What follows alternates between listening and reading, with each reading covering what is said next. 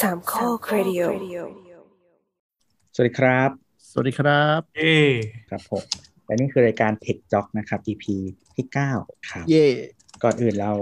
เอิ่มวันนี้เราอัดกันวันที่ 16 ครับ อือหือ เป็นวันพุธอ่า16 ธันวาคมนะครับ 2020 นะ แล้วเดี๋ยวเราออกอากาศกันวันที่ 18 นะครับ ธันวา 2020 นะครับ แนะนำตัวกันก่อนนะครับ ผมทีเจตัวครับ อ่าทีเจเคนครับ ทีเจแอนครับ ทำไมต้องเสียงเบาอ่ะ มันไม่มั่นใจอะอ่ะโอเค เราก็มากัน 3 คนนะครับ กับรายการ Tech Jock ซึ่งรายการ Tech Jock อะเราเป็นรายการอะไรวะ เราเรามีสโลแกนหรือมีอะไรกันไหมอะ อยากได้ ต้องขอรับบริจาคอีกไหม อ่ะคุณผู้ฟังเราคุยกันมาตั้ง 9 EP 10 EP แล้วเนาะพอจะจับใจความได้ไหมครับว่าเราอ่ะเป็นรายการ อะไร ขอขอสโลแกนเด็ด ๆ มาหน่อยดี ถ้าเกิดว่า ใครที่รู้สึกว่า เออเราออกแบบคำขวัญแล้วกัน เพราะมันมันก็มันก็ใกล้วันเด็กแล้วอะลุงตู่ก็ให้คำขวัญวันเด็กมาเรียบร้อยแล้ว แต่เรารู้สึกว่าเฮ้ยเราตกลงในภาพพจน์ของรายการเราเนี่ย มันจะต้องออกมาเป็นยังไงวะเราจะเป็นใครวะเราคือ เราคืออะไรวะ รู้แต่ว่าตอนเนี้ยเราเป็นรายการเทคโนโลยีที่น่าจะคุยกันง่ายๆ เหมือนเพื่อนนั่งคุยกัน ก็ตามตามสไตล์สามโคกเรดิโอนะครับ คือตอนนี้รู้สึกว่ารายการจะกลายเป็นแบบเป็นเป็นวัดแล้วแม่งขอบินทบาททุกอย่างเลย ขอบินทบาท ชื่อชื่อช่วง ยันสโลแกน ไม่ เอ ใช่ อนั่นแหละ เวลาเวลาเป็นเอ่อเป็นพระหรือว่าเป็นวัดเนี่ย เขาเรียกว่าเปิดโอกาสให้ทุกท่านเนี่ยที่ศรัทธาเนี่ยได้ได้มีโอกาสทำบุญ เขาเรียกว่าอะไรอยากให้ชุมชนมีส่วนร่วมใช่ปะ ใช่เพราะว่าการที่แบบเหมือนสมมติว่าเราไปเดินบินทบาทอย่างเงี้ยเหมือนปกติแล้วคนอ่ะ อาจจะแบบใช้ชีวิตปกติทั่วไปเขาไม่มีโอกาสได้ทำบุญได้ทำแบบอะไรที่ทำให้กิจกรรมที่ทำให้จิตใจมันแบบว่าดีขึ้นอะไรเงี้ยการที่มีภาพมาบินทบาทเนี่ยก็คือทำให้เขาง่ายขึ้นในการทำ ก็คือนอกจากจะได้ของกินแล้วยังจะทำให้คนที่ให้เรารู้สึกสบายใจว่าตัวเองได้ทำอะไรด้วย ใช่ สาธุ ครับ คือท่านผู้ฟังจับทานได้แล้วเราอ่ะพวกมึงมุกหมดอ่ะ มันเป็นรายรายการแบบอะไรวะเหมือนแบบ user generate นิดๆไงอ่าแต่ ได้ แต่ ได้ คือเราจะบอกว่าความตั้งใจของ Tech Jock เนี่ยมันจะเป็นรายการที่จะเป็นโทนประมาณเนี้ย ถ้า EP ไหนที่รู้สึกว่าเราเนิร์ดไปหรือว่าเราคุยกันเองเยอะไป หรือว่าเนื้อหามันหนักไปย่อยยากเนี่ยก็ทักมาได้นะครับ เราพยายามจะปรับให้มันรู้สึกว่าย่อยง่าย แต่ก็มีความความลึกของ ครับ ประเด็นอยู่ครับ ครับผมก็คือเรื่องซีเรียสที่สุดก็คือเนื้อหานะฮะเสียงเสริมแล้วเฮียช่างมัน เออเสียงเสียงเฮียใช่ไหมนอ่ะซึ่ง EP นี้เคนจะเสียงดีขึ้นอ่ะเพราะ แน่ ว่าน อนแน่นอน มีไมค์แล้วเริ่มเริ่มรู้สึกว่าเฮ้ยอุปกรณ์กูต้องมาแล้ว ได้ได้ต้องได้ ครับ ไม่ยอม ก็ ตอนที่แบบไปฟังย้อนหลังแล้วรู้สึกเสียงแพ้คนอื่นหมดไม่ได้ไม่ได้ เออเออเออครับตัวก็ใช้ M1 นะครับ ต้องซื้อใหม่ที่ดีกว่านี้ใช่ไหม ก็คือต้องซื้อ MacBook Pro เขาบอกว่าเป็นสตูดิโอเกรดอัดพอดแคสต์ได้ จะบ้าอ่ะโอเค EP นี้ก็เช่นกันอย่างที่บอกว่าเราอยากจะมาคุยกันง่ายๆนะครับ แต่ว่าอย่างที่รู้กันว่าเอ่อแต่ละคนก็จะมีความเนิร์ดอยู่นิดๆหน่อยๆในในเรื่องของตัวเองสำหรับ EP เนี้ยที่เราเกริ่นไว้ตั้งแต่ท้าย EP ที่แล้วว่า อืม เราจะมาคุยกันเรื่องคีย์บอร์ด ซึ่งก็ไม่ต้องมามานั่งสปอยมานั่งเซอร์ไพรส์กันแล้วล่ะ เคนนะครับเป็นผู้หนึ่งในประเทศไทยนะครับ ที่เป็นคนที่อืมเรียกว่าอะไรเดี๋ยวเป็นเป็นติ่งคีย์บอร์ดแล้วกันเป็นเนิร์ดคีย์บอร์ดคนหนึ่งเราจะพูดยังไงให้มันดูดีวะ มันมาดูไม่ดีเลยมันดูแบบมาดูเออเวลาจะพูดแบบ คือจริง ๆ อ่ะเออเมืองนอกจะใช้คำว่าแบบงานอดิเรก หรือว่าแบบคือมัน ทำไม มี อะ คำแซะ มันเหมือนดูไปช่วยตัวเองบนคีย์บอร์ดอย่างเงี้ยหรอมันก็ไม่ ไม่เว้ยคือมันมี อ่ะแล้วคนอื่นไม่ ล้ ทำอ่ะ ไม่มันมีคำล้อว่าแบบมึงอะเฟติชคีย์บอร์ดมันดู อ๋อ มันดูมันดูระยำมากนึกอ อ๋ อก อ ปะ ก็ดูเอาแบบถูบนคีย์บอร์ดแล้วก็เสร็จ ซึ่งจริงๆ คีย์บอร์ดนี่เป็นสิ่งเกะกะมากนะ เวลาจะช่วยนะ ถ้าเขินเลอะแล้วเช็ดยากด้วย ถึงเขาก็ใช้มือถือ iPad อะไรนี้กันไหม อ๋อเหรอเหรอ เขาไม่ถึงไม่ถึงกินข้าวหน้าคอมฮะ กินข้าวครับน้ำต้มน้ำจิ้มหกอะไรงี้ ไง ปุ่มก็แค่ยากอ่ะวันนี้ต้องอาจจะมีคุยการคุยเรื่องน้ำจิ้มบนคีย์บอร์ดด้วย น้ำจิ้มบนคีย์บอร์ดน้ำจิ้มมีกี่สี ถ้าทิ้งไว้แล้วกลิ่นมันจะไม่ค่อยดีเท่าไหร่ เาแหละ น้ำจิ้ม บคทีเรีย แล้วพิมพ์พิมพ์ตัว มัน ฮะเป็นคีย์ข้างๆอะไร อืมอืมโว้ยเข้า เรื่อง เดี๋ยวก่อนเราเข้าเรื่องเลยแล้วกันไหนๆเราเป็นเป็นคนที่ไม่มีความรู้แล้ว เราอยากรู้ว่ามันมีจริง ๆ หรือว่าคนที่บ้าคีย์บอร์ดเนี่ย นี่เยอะเลย คืออะไรอ่ะเราไม่ เยอะเลย ไม่รู้จักวงการนี้เลย ครับผม คือยังไงดีคือวงวงการคีย์บอร์ดอ่ะมันเหมื คุ อ ณ น จะ กับ หลีกเลี่ยงการจะพูดถึงคอมมูนิตี้ของคุณเหรอครับ ไม่ได้หลีกเลี่ยง อ่ะมันไม่ได้ปิดบังอะไร คืออ่ะเผื่อเผื่อท่านผู้ฟังไม่รู้ ผมมาเคยทำเว็บชื่อเอ่อ kbgangster.com หรือว่าเพจนักเลงคีย์บอร์ด โอ้ ทำอยู่ประมาณ สองปีได้ คือตอนนั้นคือเหมือนกับ คือคนที่เขาเล่นคีย์บอร์ดอะศัพท์ที่ดูดีนะ ที่เขาไม่เรียกเฟติชเนี่ยเขาจะเรียกว่าคีย์บอร์ด enthusiast แปลว่า enthusiast ที่แปลว่าแบบกระตือรือร้นอะ โอ้ เป็นพวก ก็ดูเรีย ไอ้ น ดู บา ก่อน ลีอ่ะ เฮ้ยใช้คำให้มันดูดีหน่อย อะไรอย่างเงี้ย อ่า คือคอม อะไร คอมคอมมูนิตี้ใหญ่สุดอะมันคือบน reddit อ่าอ่าอ่า อ่าบน reddit อะไรอย่างเงี้ยแล้วก็คือคนที่ชอบคีย์บอร์ดก็คือ เหมือนกับคอสตอมคีย์บอร์ดหรือใช้คีย์บอร์ดที่มันฟีลลิ่งมันพิมพ์ไม่เหมือนแบบปกติ นี่ มัน ถ้าเกิด ดูดี ว่าเห็น มาก ภาพจะเห็นว่าตอนนี้คิ้วของผมนะครับ เริ่มขมวดเป็นรูปเลขเก้าไทยละ โอเคเอางี้อ่า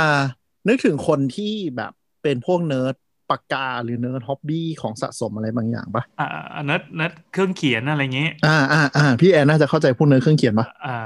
นั่น หรื น่ะ อ จะ feeling เนิร์ดจัก เดียวรกัน ยานก็จะสะสมจักรยานแล้วแบบกูจะแต่งแม่งให้ถึงที่สุด เออเออเอออย่างนั้นน่ะมัน เอ้ยนี่มัน คือ มันดู คือ เป็นของเล่นผู้ชายมากเลยนะ มีมีของผู้หญิงไหมที่แบบเป็นแนวแต่ง อ่า นี่เราเรา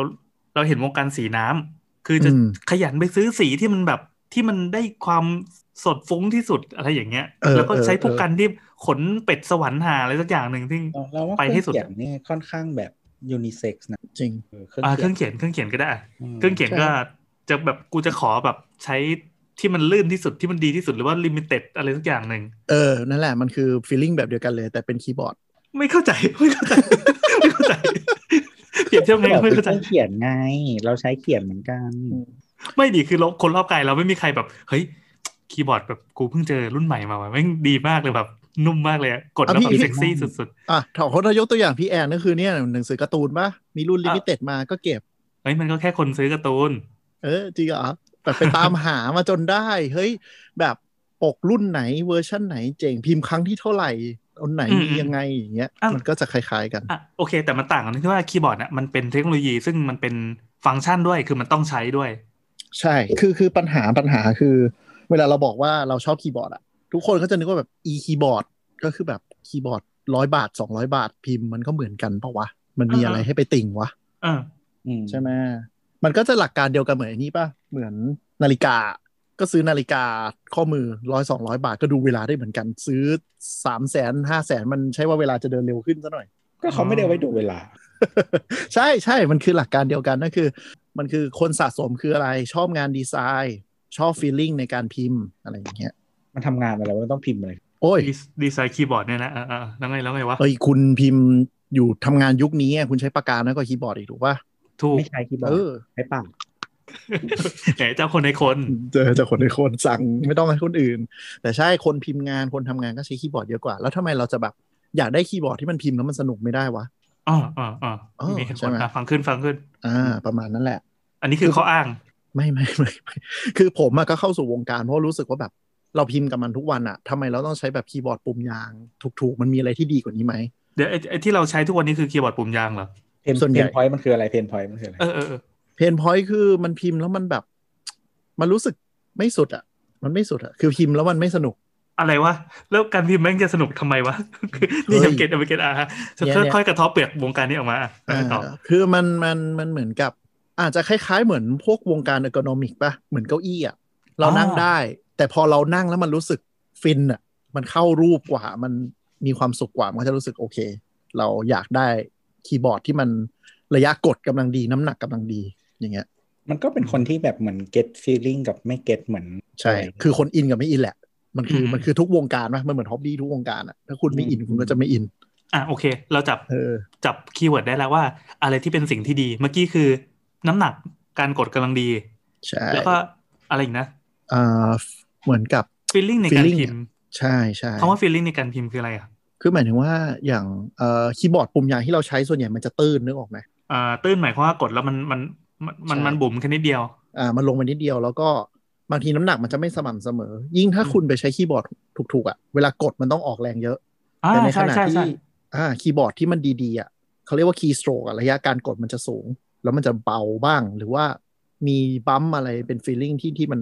สนุกกับนิ้วกว่า หมายความว่ากดแล้วปุ่มบุ๋มลงไปลึกนี่ถือว่าดีเหรอมันไม่ได้แบบมันไม่ได้เสียแรงกลเพิ่มขึ้นเหรอ ไม่บางทีน้ำหนักมันเบากว่านะ สปริง อ๋อเหรอ มันน้อยกว่ายางอีก แล้วมันเหมือนกับพอมันมีระยะกดอ่ะใครเคยแบบพิมพ์คีย์บอร์ดเก่าๆปะแล้วมันจะมีความรู้สึกสนุกอะ ไม่ มากกว่า เ แค่ไหนครับ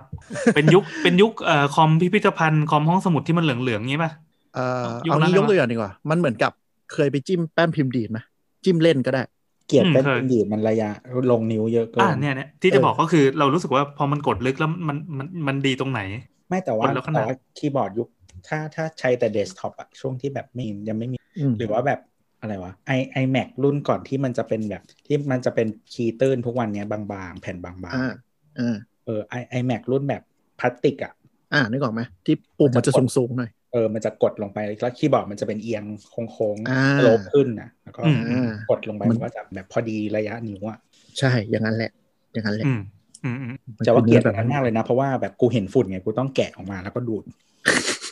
อันนี้ความลำคาญส่วนตัวเปล่าวะ มันฝุ่นเห็นชัดมากเพราะมันเป็นใสอะ คือมันพูดมันพูดยากเพราะว่ามันต้องแบบคุณต้องไปลองพิมพ์อะถ้าอยากก็คือไปพวกตามร้านขายอุปกรณ์เกมมิ่งเกียร์มันจะมีคีย์บอร์ดหน้าตาแบบไฟทะลักทะลักอะปุ่มสูงๆหน่อย ถ้าไปพิมพ์บางคนก็จะรู้สึกชอบ แต่บางคนก็อาจจะไม่อินอะไรเงี้ยแล้วแต่เลย เอออันนี้ก็เป็นวงการที่เราไม่เข้าใจนะ การกดแล้วแบบมันออกเป็นดาบเจ็ดสีมันดีเจ็ดแสงมันดียังไงวะ เกลียดเกลียด ดี ทุกอย่าง เท่ ที่ที่เป็นเกลียดทุกอย่างที่มีคำว่าเกมมิ่งก็คือเอาไปทิ้งทั้งหมด ให้ดีว่ะเอ จริงๆ อดีต่อยกันต่อยกัน ดีไซน์อะไรก็ตามที่แบบว่ามีคำว่าเกมมิ่งเบ็ดแสงเปลี่ยนได้เนี่ยเอาไปทิ้ง อืม เอ้ยแต่จะบอกว่าแม้ว่าคนแม่งจะเข้าใจว่าที่พูดมามันคือ mechanical keyboard คือ mechanical keyboard มันคือมันเป็นปุ่มกลไก คือที่เราใช้ปัจจุบันที่บอกว่าเป็นแผงปุ่มยางอะ่ะมันคือการผลิตคีย์บอร์ดแบบถูกที่สุด มันคือเป็นแผงยางอยู่ข้างล่าง แต่ถ้าเป็น mechanical keyboard อะ่ะมันเหมือนแต่ละปุ่มอะ่ะมันมีสวิตช์แยกของมันเอง เหมือนเรามีสวิตช์แบบกดแยกร้อยร้อยกว่าตัวบนบนแป้นพิมพ์หนึ่งคือ feeling มันจะเหมือนแบบเหมือนเหมือนกดปุ่มกลไกอะ่ะมีความอนาล็อกมากกว่า ทีนี้ไอ้วงการ mechanical keyboard อะที่ที่เราที่ตามคอมมูนิตี้เนี้ยมันไม่เกี่ยวกับเกมมิ่งร้อยเปอร์เซ็นแต่คนมักจะเข้าใจว่าแบบ เฮ้ย ไอ้คีย์บอร์ด mechanical คือที่เอาไว้เล่นเกมใช่ไหมเสียงดังๆ อ่าคือเกมเมอร์เนี่ยจะชอบไอคีย์บอร์ดแบบนี้พอกดแล้วมัน ใช่ มันมือ อ่า ใช่ แต่ว่าก็ไม่ได้ไอคีย์บอร์ดแบบนี้ก็ไม่ได้สร้างไว้สำหรับวงการเกมอย่างเดียว ใช่ อ่ามันก็ใช้อย่างอื่นด้วยพวกอ่าโปรแกรมเมอร์อาจจะชอบกดว่าเวลาโค้ดมันมันดีอะไรอย่างนี้ด้วยใช่ไหม ถูกถูกโปรแกรมเมอร์ก็เป็นวงการที่ขายดี คือจริงๆไม่คือ mechanical keyboard มันไม่ใช่ของใหม่นะ มันคือของเก่า คือถ้าถ้าเปรียบเทียบอย่างนี้ ไม่รู้ไม่รู้มีท่านผู้ฟังที่วงการรถเปล่าคือแบบ คนที่ชอบรถยุคเก่า ๆอืม ที่แบบไม่ได้เป็นระบบไฟฟ้าอย่างเงี้ย มันก็จะมีความตอบสนองหรือความพยศมากกว่ารถรุ่นใหม่ที่ใช้กล่องกล่องคอมพิวเตอร์คุมเป็นหลัก คือไม่เคยได้เข้านีบอกมันคือเทคโนโลยีเก่าที่มันแบบมันไม่ได้มันไม่ได้ถูก แต่มันให้ให้ feeling อ่ะที่ดี อ่ะแล้วปัญหาของเทคโนโลยีนี้ที่มันมันไม่ได้เป็นที่นิยมในพวกไออะไรใหม่ ๆ เนี่ยเพราะอะไรอ่ะ มันแพง อ๋อมันแพ ง ลดต้นทุน ใช่ มันแพง แล้วก็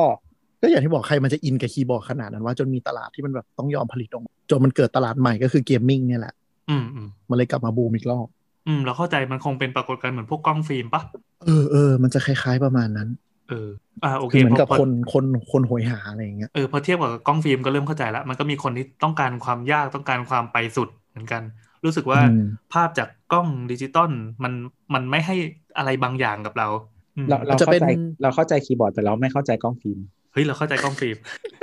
ไม่อย่างเข้าใจอย่างอย่างวงการกล้องเงี้ยบางคนก็จะมองว่าพอทุกอย่างมันเป็นไฟฟ้า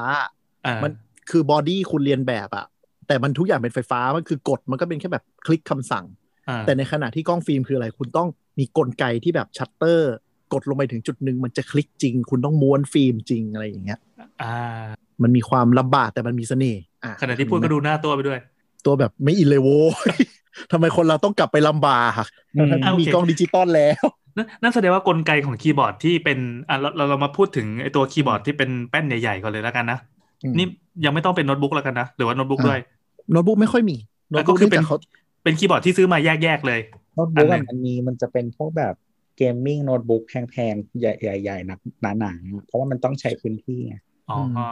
อันนี้ไง แล้วเราบุ๊ก จะได้มามาสกบว่าตัวคีย์บอร์ดเนี่ยอ่าที่เราเห็นหลักๆ มันจะมีอยู่ ก็คือมีเวอร์ชัน mechanical กับเวอร์ชันที่เป็นปุ่มยาง ใช่อัน ไอ้ นี้ห ปุ่ม ลั ยาก ง ๆ ก็คือ ปุ่มยางก็แบบเสียบสายหรือว่าเดี๋ยวหลังๆก็เป็นบลูทูธกันหมดแล้ว เป็นอะไรไม่ได้ก็เป็นไอ้อะไรนะไอ้สองจุดสี่ G อ่ะ อ่าใช่ดอมเป็นดองเกิลอะไรอย่างเงี้ย อืมอืมเป็นแบบไร้สายก็มีเป็นแบบเสียบสายก็มี ใช่ แต่แต่เมื่อมาดูระบบของปุ่มกดก็จะมีอยู่สองอย่างก็คือ mechanical กับกับปุ่มยางปุ่มยางจะถูกกว่า แต่ว่าเป็นเทคโนโลยีใหม่ที่ลดราคาลงอืม ใช่เน้น มี เน้ อื่ น ไห มันจะได้ผลิตง่าย อ่ามีอย่างอื่นอีกไหม จริงๆ mechanical มันแตกได้เยอะมาก มันแตกได้แบบอีกกลไกหลายแบบ คือมันเหมือนเราเราแบ่งกรุ๊ปเร็วๆ คือปุ่ม อ่ะ ยางคือคีย์บอร์ดมาทั่วไป แล้ว mechanical ก็จะมีแบบกลไกที่แบบสวิตช์แต่ละรูปแบบให้ feeling ไม่เหมือนกันให้อะไรไม่เหมือนกัน อ่าๆอันอันนี้เราจะไม่นับไอ้พวกคีย์บอร์ดที่ทำมาเป็นแกดเจิตล้ำๆหรูๆ เช่นแบบยิงเลเซอร์ยิงอะไรพวกนี้ขึ้นมานะ เออพวกพวกนั้นพวกนั้นก็คือมัน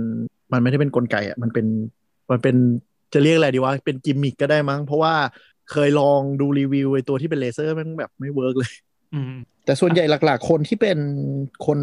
บ้าคีย์บอร์ดอ่ะเขาพยายามหาเหมือนกับอาวุธประจำกายอ่ะส่วนใหญ่จะเป็นพวกในวงการโปรแกรมเมอร์เยอะ ว่าเป็นคนบ้าคีย์บอร์ด เออมันก็คือคนบ้าคีย์บอร์ดแหละ แต่คนที่ที่ใช้เยอะจริงๆ อย่างที่พี่แอนพูดคือวงการนี่แหละเอ่อโปรแกรมเมอร์ อืม แบบ 80%ของคอมมูนี้เลยมั้ง คือเขาแบบพิมพ์ทั้งวันทั้งคืนจริงๆอ่ะ เพราะฉะนั้นจะหาอะไรที่มันเข้ามือเข้าเท้าจริงๆ กว่า อืม นี่ไงก็ถึงถามไงว่าแบบเขาต้องทำงานอะไรที่จะแบบว่าต้องใช้คีย์บอร์ดแล้วแบบนกออกปลาเยอะขนาดนี้ เพราะว่าอย่างสมมติแบบถ้าเราทำงาน เราก็ไม่ได้พิมพ์เยอะขนาดนั้น แบบสมมติว่า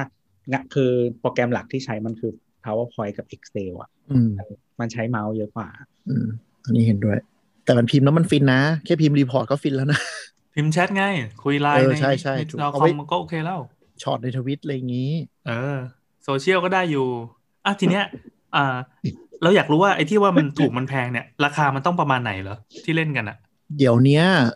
คือเนื่องจากมันบูมในวงการเกมมิ่งใช่ไหมแล้วแบรนด์จีนก็เข้ามาเยอะเดี๋ยวนี้ถูกๆเริ่มขึ้นเริ่มพันก็มีแล้ว เริ่มพันหมายความว่าเราต้องมีเงินหนึ่งพันบาทถึงจะซื้อไอ้แบบไม่เข้าในข้อได้ ใช่ไม่คันเคบอร์ดแบรนด์ ถือว่า จี ดี น ไหม ที่แบบ ถือว่าดีไหม ระดับโอเคนะ อืม คือถ้าแบบระดับแบบขอให้มันเป็นโดยที่มันไม่จำเป็นต้องดีเนี่ยเจ็ดแปดร้อยหาได้ แต่ไม่ค่อยแนะนำ อืม ไว้ยแต่ก็แล้วก็ยาวไปจนถึงแบบแบรนด์เกมมิ่งอ่ะที่เราเห็นนะหกพันเจ็ดพันแปดพันอ่ะ อันนั้นก็คือแบบขายแบรนด์เลย คือแต่แบบ แต่มองว่าจุดจุดที่ส่วนตัวคิดว่าโอเคจะอยู่ประมาณแบบสองถึงสามพัน อ๋อ คือเราเจออยู่เจ้าหนึ่งที่มันเห็นมีโฆษณามาตามฟีดเรา เราไม่พูดชื่อยี่ห้อเลยกันนะ เป็นเจ้าที่เป็นไอ้สีเทาๆอ่ะหน้าตาโบราณโบราณอ่ะ แล้วมันก็มีหลายรุ่นอยู่ มีหลายรุ่นอยู่ ตัวอักษร Toyota KC ตัวเดียว เออ นั่นแหละ ก็เห็นแล้วเฮ้ยแบบ มันเห็นโผล่มาผ่านตาจนรู้สึกว่าแบบลองกดดูสักอันหนึงดีไหมว่า แต่ว่าเราก็ยังไม่เคยเล่นของจริงก็เลยลองถามเคนไปว่าไอ้เจ้านี้มันเวิร์กหรือเปล่าวะ ก็ ก็ผ่านตาเยอะแล้วก็มีแต่คนชื่นชมว่าอยากได้ มันดี มันสนุก มันสนาน ใช่ มัน เออ มันเท่ดี มันมีปุ่ม ESD สีส้ม สีแดงอะไรเงี้ย อ่าเนี่ยก็เห็นไหมาขนาดพี่แอนไม่สนใจวงการเห็นแล้วยังอยากได้เลย มันก็ดูเป็นแบบมีความเฟี้ยวของมันปะ มันก็ดูเฟี้ยวดีแต่เรายังนึกภาพไม่ออกว่าการการซื้อไอ้อันตั้งสี่พันมาโหมันสี่พันนะเว้ย จริงจริงจริงแต่แต่คือคือไอตัวเนี้ยมันดังขึ้นมาเนื่องจากว่าส่วนใหญ่ไม่เคยเข้าคีย์บอร์ดอะมันไม่ค่อยทำสำหรับ Mac ตัวเนี้ยมันเน้นตลาด Mac แบบเปิดมาก็เน้นตลาด Mac เลยเพราะมัน ทำไมอ่ะ มันเน้น ทำไมการการแม็กหรือไม่แม็กมันต่างกันยังไง จริงๆมันไม่ต่างหรอกก็คือมันก็ใช้คีย์บอร์ดอะไรต่อก็ได้ แค่ e layout ที่แบบสกรีนในคีย์บอร์ดอะมันดูเป็นปุ่ม Mac แล้วมันดูคงดูหรูกว่ามั้งก็ไม่รู้เหมือนกัน อ๋อ ไม่แต่ว่าปุ่มแถวล่างสุดบางทีมันจะสลับที่เหมือนแบบปกติอะปุ่ม คือถ้าถ้าใช้คีย์บอร์ดวินโดว์มาต่อในเครื่อง Mac อะ อืม ก็คืออะไรไงวะเล่าไงดีคือ layout ของ Mac ไอ้ข้างล่างสุดอะปุ่ม อื ที่ ม เราใช้กดฟังก์ชันต่างๆ มันจะมี command option control อ่า ซึ่ง Windows อ่ะมันจะมีแค่ control เออเหรอ control command เอ้ย option window คือเรียกว่าอะไร alternate อ่า อ่าใช่ แล้วก็มีปุ่ม Windows เดี๋ยวคือคืออย่างนี้อ่าไล่ก่อนคือถ้าเป็น Mac อะถ้าเคยเห็นเนี่ยมันจะจากซ้ายสุดนะ เน้นแค่ปุ่มซ้ายจะเป็น Control Option Command อืม Control แล้วเวลาเราใช้ Option คีย์ Command อ่า อืม เราใช้คีย์ลัดเยอะสุดเนี่ย เราจะกด Command command ก็ แล้ว คือ ก็ ปุ่ ตาม มด้วยที่อยู่มันใกล้ใกล้สเปซบาร์ที่สุด ใช่ก็คือ Command C Copy Command V วา แต่ ง ว่าวินปุ่ม Windows อ่ะ อ่า ปกติมันจะไม่ได้อยู่ตำแหน่งเดียวกับ command ซึ่งเวลา อ่า สวิตช์คีย์ปรับปรับสลับคีย์บอร์ดกันอ่ะ เขาจะใช้ปุ่ม Windows แทนปุ่ม command อ่าคือของ Windows มันจะเป็น Control แล้วก็จะปุ่มโลโก้ Windows แล้วก็ Alternate อืม แต่เวลาเราก๊อปเราก็จะเป็น Control C Control V อ๋อฝั่งวินโดว์ใช้คอนโทรลมากกว่า ใช่มันจะสลับกัน อืม ถามว่ามัน matter ไหมมันไม่ได้ matter หรอก เพราะว่าคุณเข้าไปปรับใน Mac ก็ key map ได้ มันไม่ได้ยากอะไรที่ขนาดว่าแบบ เฮ้ย เป็นรุ่น Windows แล้วจะต่อกับ Mac ไม่ได้นึกออกว่ามันไม่ได้แบบมีอะไรขนาดนั้นเว้ย ใช้ได้แต่ว่าเหมือนพอใช้ครั้งแรกมันจะแบบคือคือสมมติถ้าเป็นคนที่พิมพ์แบบทำอะไรไวๆอ่ะใช่คือไอคนที่มันใช้ช็อตคัทเยอะๆอ่ะหรือว่าอะไรอย่างเงี้ยที่มันต้องใช้อ่ะแล้วมันมันใช้ผ่านอะไรมัสเซ e เมมโมรีที่มืออะไม่ดูอะ อ่าอ่า ใช่ มันก็จะชะงงัก ไม่แต่ว่าหมายถึงว่าเราไปไป remap ปุ่มในก็คือเปลี่ยนที่ซอฟต์แวร์เลย ม คือให้มันกลับมาใช้มันปกติก็ได้ มันไม่ได้ยาก แต่ หรอ ว่าก เวลาถ้าวันไหนที่มองปุ๊บก็งงเลยนะ ใช่ใช่ใช่ มันมันก็จะเนิร์ดประมาณหนึ่งนะ ถ้าคนที่จะต้องไปคัสตอมอะไรเงี้ยที่แบบซื้อมาแล้วมันไม่ได้ ถูกต้อง สร้างมาตั้งแต่แรกอยู่แล้ว ถูกต้องถูกต้อง ก็คือเราเราว่าโปรแกรมเมอร์มันถึงเหมาะเพราะว่าเป็นคนที่ใช้คีย์บอร์ดเยอะ ใช้ช็อตคัทเยอะ อ่า นู่นนี่นั่นอะไรอย่างเงี้ยมันได้ใช้อ่ะ คือต้องบอกว่ามันเหมือนกับ มันไม่เคยมีใครมองจุดนี้มาก่อน เพราะว่าคนที่ใช้ mechanical keyboard หลักๆ ก็คือโปรแกรมเมอร์ซึ่งโปรแกรมเมอร์มันก็รีแมปปุ่มเป็นอยู่แล้ว มันไม่ได้เป็นชูแต่ทีเนี้ยอีอีแบรนด์เนี้ยมันจะมาจับคอน sumer นึกออกไหม อืม พอมาจับค เข้ อน sumer ปุ๊บ มันมีอะไรที่มันแบบมาเป็นแบบจบๆ ต่อไร้สายได้ คือวงการไมเค l ลคีย์บอร์ดก่อนหน้านี้ก็ไม่ชอบต่อไร้สายกันด้วยเหตุผลว่าแบบบางทีมันใช้ทั้งวันมันอยู่บนโต๊ะ เราก็ไม่ได้อยากมานั่งแบบต้องชาร์จบงชาร์จแบต อืม อ่าไอตัวแบรนด์เนี้ยมันเกิดมาเพื่อแบบ solve pain ของแบบ consumer level ที่อยากได้ mechanical keyboard แต่มันมีฟังก์ชันที่แบบพวกไม่เนิร์ดมันไม่ใช้กันเลยอะคือเหมือนกับ คือ เนิร์ดเนิร์ดมันก็จะบอกว่าแบบเฮ้ยมีสายใช้ได้กูรีมอดรีแมปปุ่มเองได้นู่นนี่นั่นอะไรอย่างเงี้ย เดี๋ยวอธิบายคำว่ารีแมปรีแมปแปลว่า เออ อ่า สลับปุ่มคือวางเลเยอร์ใหม่เองอะไรเงี้ยได้ เราไปเซตเซตในระบบได้เนอะไปเซตใน ใช่ OS ไม่ว่าจะเป็น Mac หรือ Windows นะ บอกว่ากดอันนี้แล้วให้เป็นอันนี้ หรือว่า อ่าประมาณนั้น มันมีมันมีซอฟต์แวร์ที่ติดมากับไดรเวอร์ของคีย์บอร์ดใช่ไหม ก็มีก็มี แต่ก็ต้องมีความแต่งเป็นระดับหนึ่งอ่ะ อ่าอ่าอ่า เออพอมันเป็นอย่างนั้นก็เลยแบบคนทั่วไปก็เลยอาจจะไม่ user friendly แล้ว อืม แบรนด์เนี้ยก็คือหยิบแก้แก้แบบเพนพอยต์ของคนทั่วไปอ่ะที่เอา mechanical keyboard มาให้ลองใช้มันก็เลยดังขึ้นมา แล้วก็อัดการตลาดค่อนข้างหนัก อ๋อ แล้วดีไซน์เขาอะมันคือดีไซน์ที่คนในวงการเมกอะใช้อยู่แล้ว คือบางทีมันเป็นมันจะเป็นแบบ บางคนเคยเห็นอีคีย์บอร์ดเนี่ยไอ้พวกที่แบบคลั่งคีย์บอร์ดอะมันใช้อยู่แล้วเราอยากได้ แต่รู้สึกว่าที่มันใช้มันแบบหาซื้อยากจัง อันนี้ก็คือเขาก็ก๊อปดีไซน์แบบนั้นอะมาขายในในตลาดคนทั่วไป ก็คือเลเยอร์ประหลาดประหลาดๆสี่เหลี่ยมบล็อกพอดีมันวางบนโต๊ะแล้วมันสวย อื นึกออกไหมคือคือรุ่นที่เขาดังเขาอะคือปุ่มเลเยอร์มันจะไม่เหมือนคีย์บอร์ดทั่วไปเลยคีย์บอร์ดที่ไปเราเห็นก็คือ ซ้ายมือก็คือเป็นพิมพ์มี อ่าลองนึก ข้อ ภาคพดู วาม นะครับ ใครใครที่ เออ ไม่ได้ยินทำงานอยู่หน้าคอมอ่ะ แต่ถ้าใครอยู่หน้าคอมก็คือก้มลงไปดูคีย์บอร์ดเราจะแบ่งอ่ามันจะแบ่งเป็นแบบมีตัวเลขกับไม่มีตัวเลขก่อนปะ อ่าใช่ อ่าสมมติสมมติเราแบ่งจริงๆมันมันแล้วแต่จะแบ่งแล้วกัน สมมติเราแบ่งอย่างนี้อ่าแต่ฝั่งซ้ายมือเนี่ย ชัดๆเลยก็คือจะมีสเปซบาร์อยู่ตรงกลาง อืม แล้วก็จะมีพวกชุดตัวอักษรต่างๆ ด้านขวาสุดจะเป็น enter นะ ด้านซ้ายสุดจะเป็นแท็บอันนี้คือหนึ่งเซต ใช่ อ่าเป็นเซตบังคับเนาะเซตบังคับแล้วก็ อ่าใช่ ครับ แล้วก็ฝั่งขวา สมมุติว่ามันจะมีเวอร์ชั่นแบบยาวที่มีตัวเลขกับแบบสั้นที่ไม่มีตัวเลข แต่ว่าที่แน่ๆก็คือมันจะต้องมีปุ่มขึ้นลงบนล่างซ้ายขวา อ่าใช่ คือคือคีย์บอร์ดมาตรฐานนะส่วนที่มันเป็นสามแถวเออสี่แถวที่มีตัวเลขแล้วก็พิมพ์คิวเวอร์ตี้ทั้งหมดที่เป็นตัวอักษรอะ อืม ไม่ว่าจะเป็นรุ่นไหนมันจะต้องหน้าตาเกือบเกือบๆเหมือนกัน ส่วนที่เป็นตัวอักษร เพราะว่ามัน อ่ามั มันมันปรับมากไม่ได้ คนมันมันชินกับการพิมพ์อย่างเงี้ย แต่ที ไม่ เนี้ งั้ ย นเดี๋ยว ที่มัไปนเป็นใช้ใช้ระดา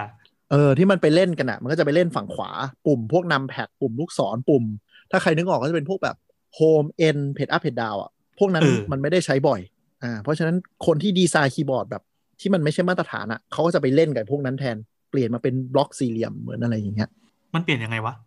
เปลี่ยนได้ด้วยเหรอ ย้ายตำแหน่งย้ายตำแหน่ง คือลองไปเซิร์ชอีแบรนด์เนี้ยรุ่น K4 รุ่น อ๋อ K4 หรือว่ารุ่นรุ่น หรือแล้วเราเซิร์ชคำว่าแบ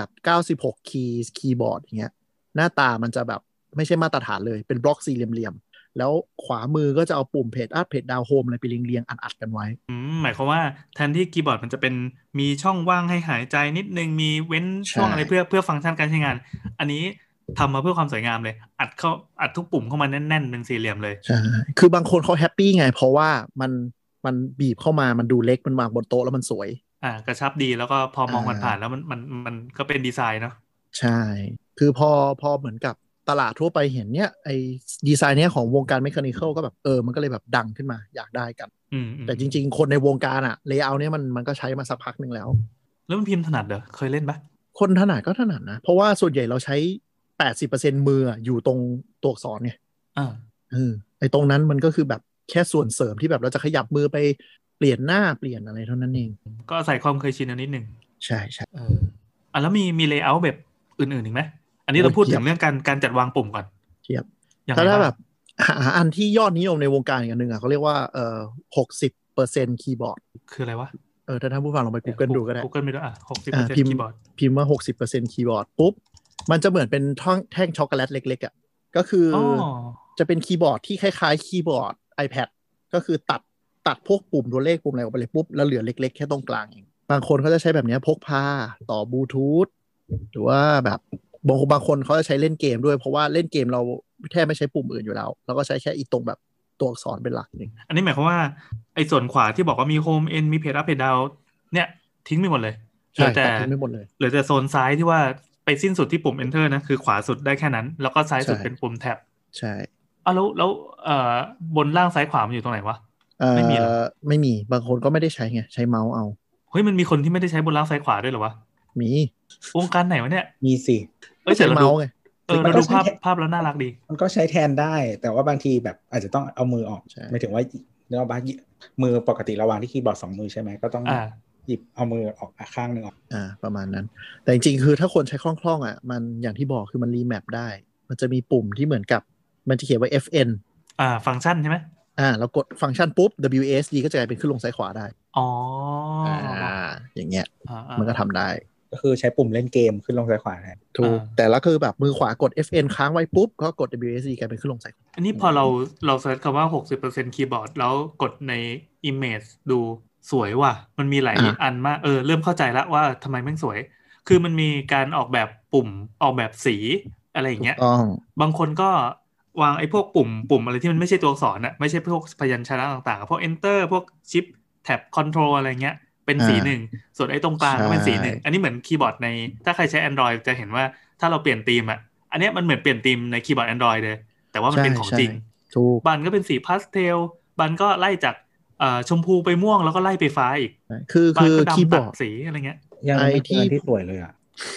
ตัวมันไม่ชอบแน่นอนตัวชอบอะไรเรียบๆไง เอ๊ะมันเป็นมนุษย์ Apple นี่พวกจืดชืด ใช่ ก็คือจริง ๆ วงการเนี้ย คือความ เวลา สวยมัน subjective แหละ แต่ว่าแบบเลื่อนมายังไม่เจอที่สวยเลย เวลาเข้ามาจากการซื้อคีย์บอร์ดปกติอะต่อไปมันจะเริ่มเขาเรียกว่าคอสตอมก็คือโซนและเริ่มหาของแต่ง อ่ะอ่ะ การแต่ง ได้ คีย์ เล บอยเหร ร์ อ ดก็คือใช่แต่งคีย์บอร์ดก็คือเราเปลี่ยนคีย์แคปหรือว่าเปลี่ย อะไร น นะอะไรนะ เปลี่ยนอะไรนะ คีย์แคปคือตัว คีย์แค ปุ่ ป ม คือ อะคือตัวปุ่มพลาสติกของ mechanical keyboard อะมันถอดออกมาได้ อ่า อ่าคือดึงออกมาดึงมันไม่ได้ดึงเป็นปุ่มนะ มันเป็นแค่เปลือกพลาสติกที่ครอบปุ่มไว้ อ๋อ ไอสิ่งนี้คือมันเป็นแค่แค่แค่ปุ๊บฉากหพลาน้าสติกสี่เหลี่ยม มันใช่ไหมอ่า ใช่เป็นแค่พลาสติกสี่เหลี่ยม เราดึงออกมาปุ๊บ เราไปซื้อสีที่เราชอบมาเปลี่ยนได้เลย เฮ้ย มันใส่ได้ ได้ด้วยกันเหรอ ใส่ได้ด้วยการมันเป็นมาตรฐาน อ่ะ เออ อันนี้ความรู้ใหม่ เราคิดว่าแบบใครผลิตก็คือคือแบบใช้ ไม่ เป็นเวอร์ชันของตัวเอง มันเป็น standard มันเป็น standard เลย ตันดาดอะไรวะ มันต้องมีตันดาด ด้วยเหรอเฮ้ยอัน โอเค อันนี้งงจริง คือไม่ไม่คิดว่ามันจะ โอเค เป็นตันดาด โอเค คือ layout บนแป้นคีย์บอร์ดอะยุคเนี้ย คนจะไม่ชินกับ layout standard เพราะว่าแต่ละเจ้าพยายามผลิตให้มันเป็นแบบ layout ของตัวเอง แต่จริง ๆ มันจะมี layout ที่เป็น standard อยู่ ซึ่งในวงการ mechanical keyboard อะเขาจะพยายามใกล้ให้ standard ที่สุด อ่า เพื่อการใกล้ standard ที่สุดก็คือมันมันทำให้เราสามารถเอา keycap อะที่มันเป็นไซส์เดียวกันอะมาเปลี่ยนสีได้ตามใจชอบเลย อ้าวนั่นแสดงว่าเราแบบสามารถไปกดสั่ง AliExpress สั่งปุ่มสีจีน สีลูกกวาดสีขนมอะไรมา ได้ ในคีย์บอร์ดเราก็ได้ ใช่ บาง ขอ คน แค่ ก็ เป็น แต่ง ไอ้ขอแค่เป็นไอ้แบบปุ่มสูงนี้ ใช่ เป็นแบบปุ่มสูง หรือว่าเขาเรียกว่าเอ่อ Cherry MX Switch อ๋อเฮ้ยอยากเล่นแล้วว่ะ เออถ้าลงถ้าลงลึกไปหน่อยหนึ่งก็คือเหมือนกับ mechanical keyboard อะมันจะมีกลไกหลายแบบที่เราพูดไปก่อนหนั้นเนี้ย อืม แต่อันที่นิยมที่สุดก็คือเราเรียกว่ากลไกแบบเอ่อ Cherry MX คือมันจะเป็นปุ่มตัวบวก คือ อยู่ ปุ่ม ตรงไหน ปุ่มตุ่ม หมายถึงใต้ อยู่ ใต้ใต้หมวกเนี่ยใช่ไหม ใช่ ใต้ คือ ปุ่ม ได้ ยี่ ห ห้ ม อ ด ใช่ไหมมันคือยี่ห้อ ใช่ ใช่ปะ ใช่ยี่ห้อคือสวิชอะกดยี่ห้อ Cherry แต่ว่ามันจะมีอีกหลายยี่ห้อเลยที่ผลิต แต่ว่าจะใช้กลไกแบบตัวบวก Cherry MX เหมือนกัน คืออย่างแบรนด์ Razer เขาก็จะมี Razer Switch แต่ว่าจะใช้ก้านตัวบวกเหมือนกัน เพราะฉะนั้นมันเหมือนเป็นสแตนดาร์ดที่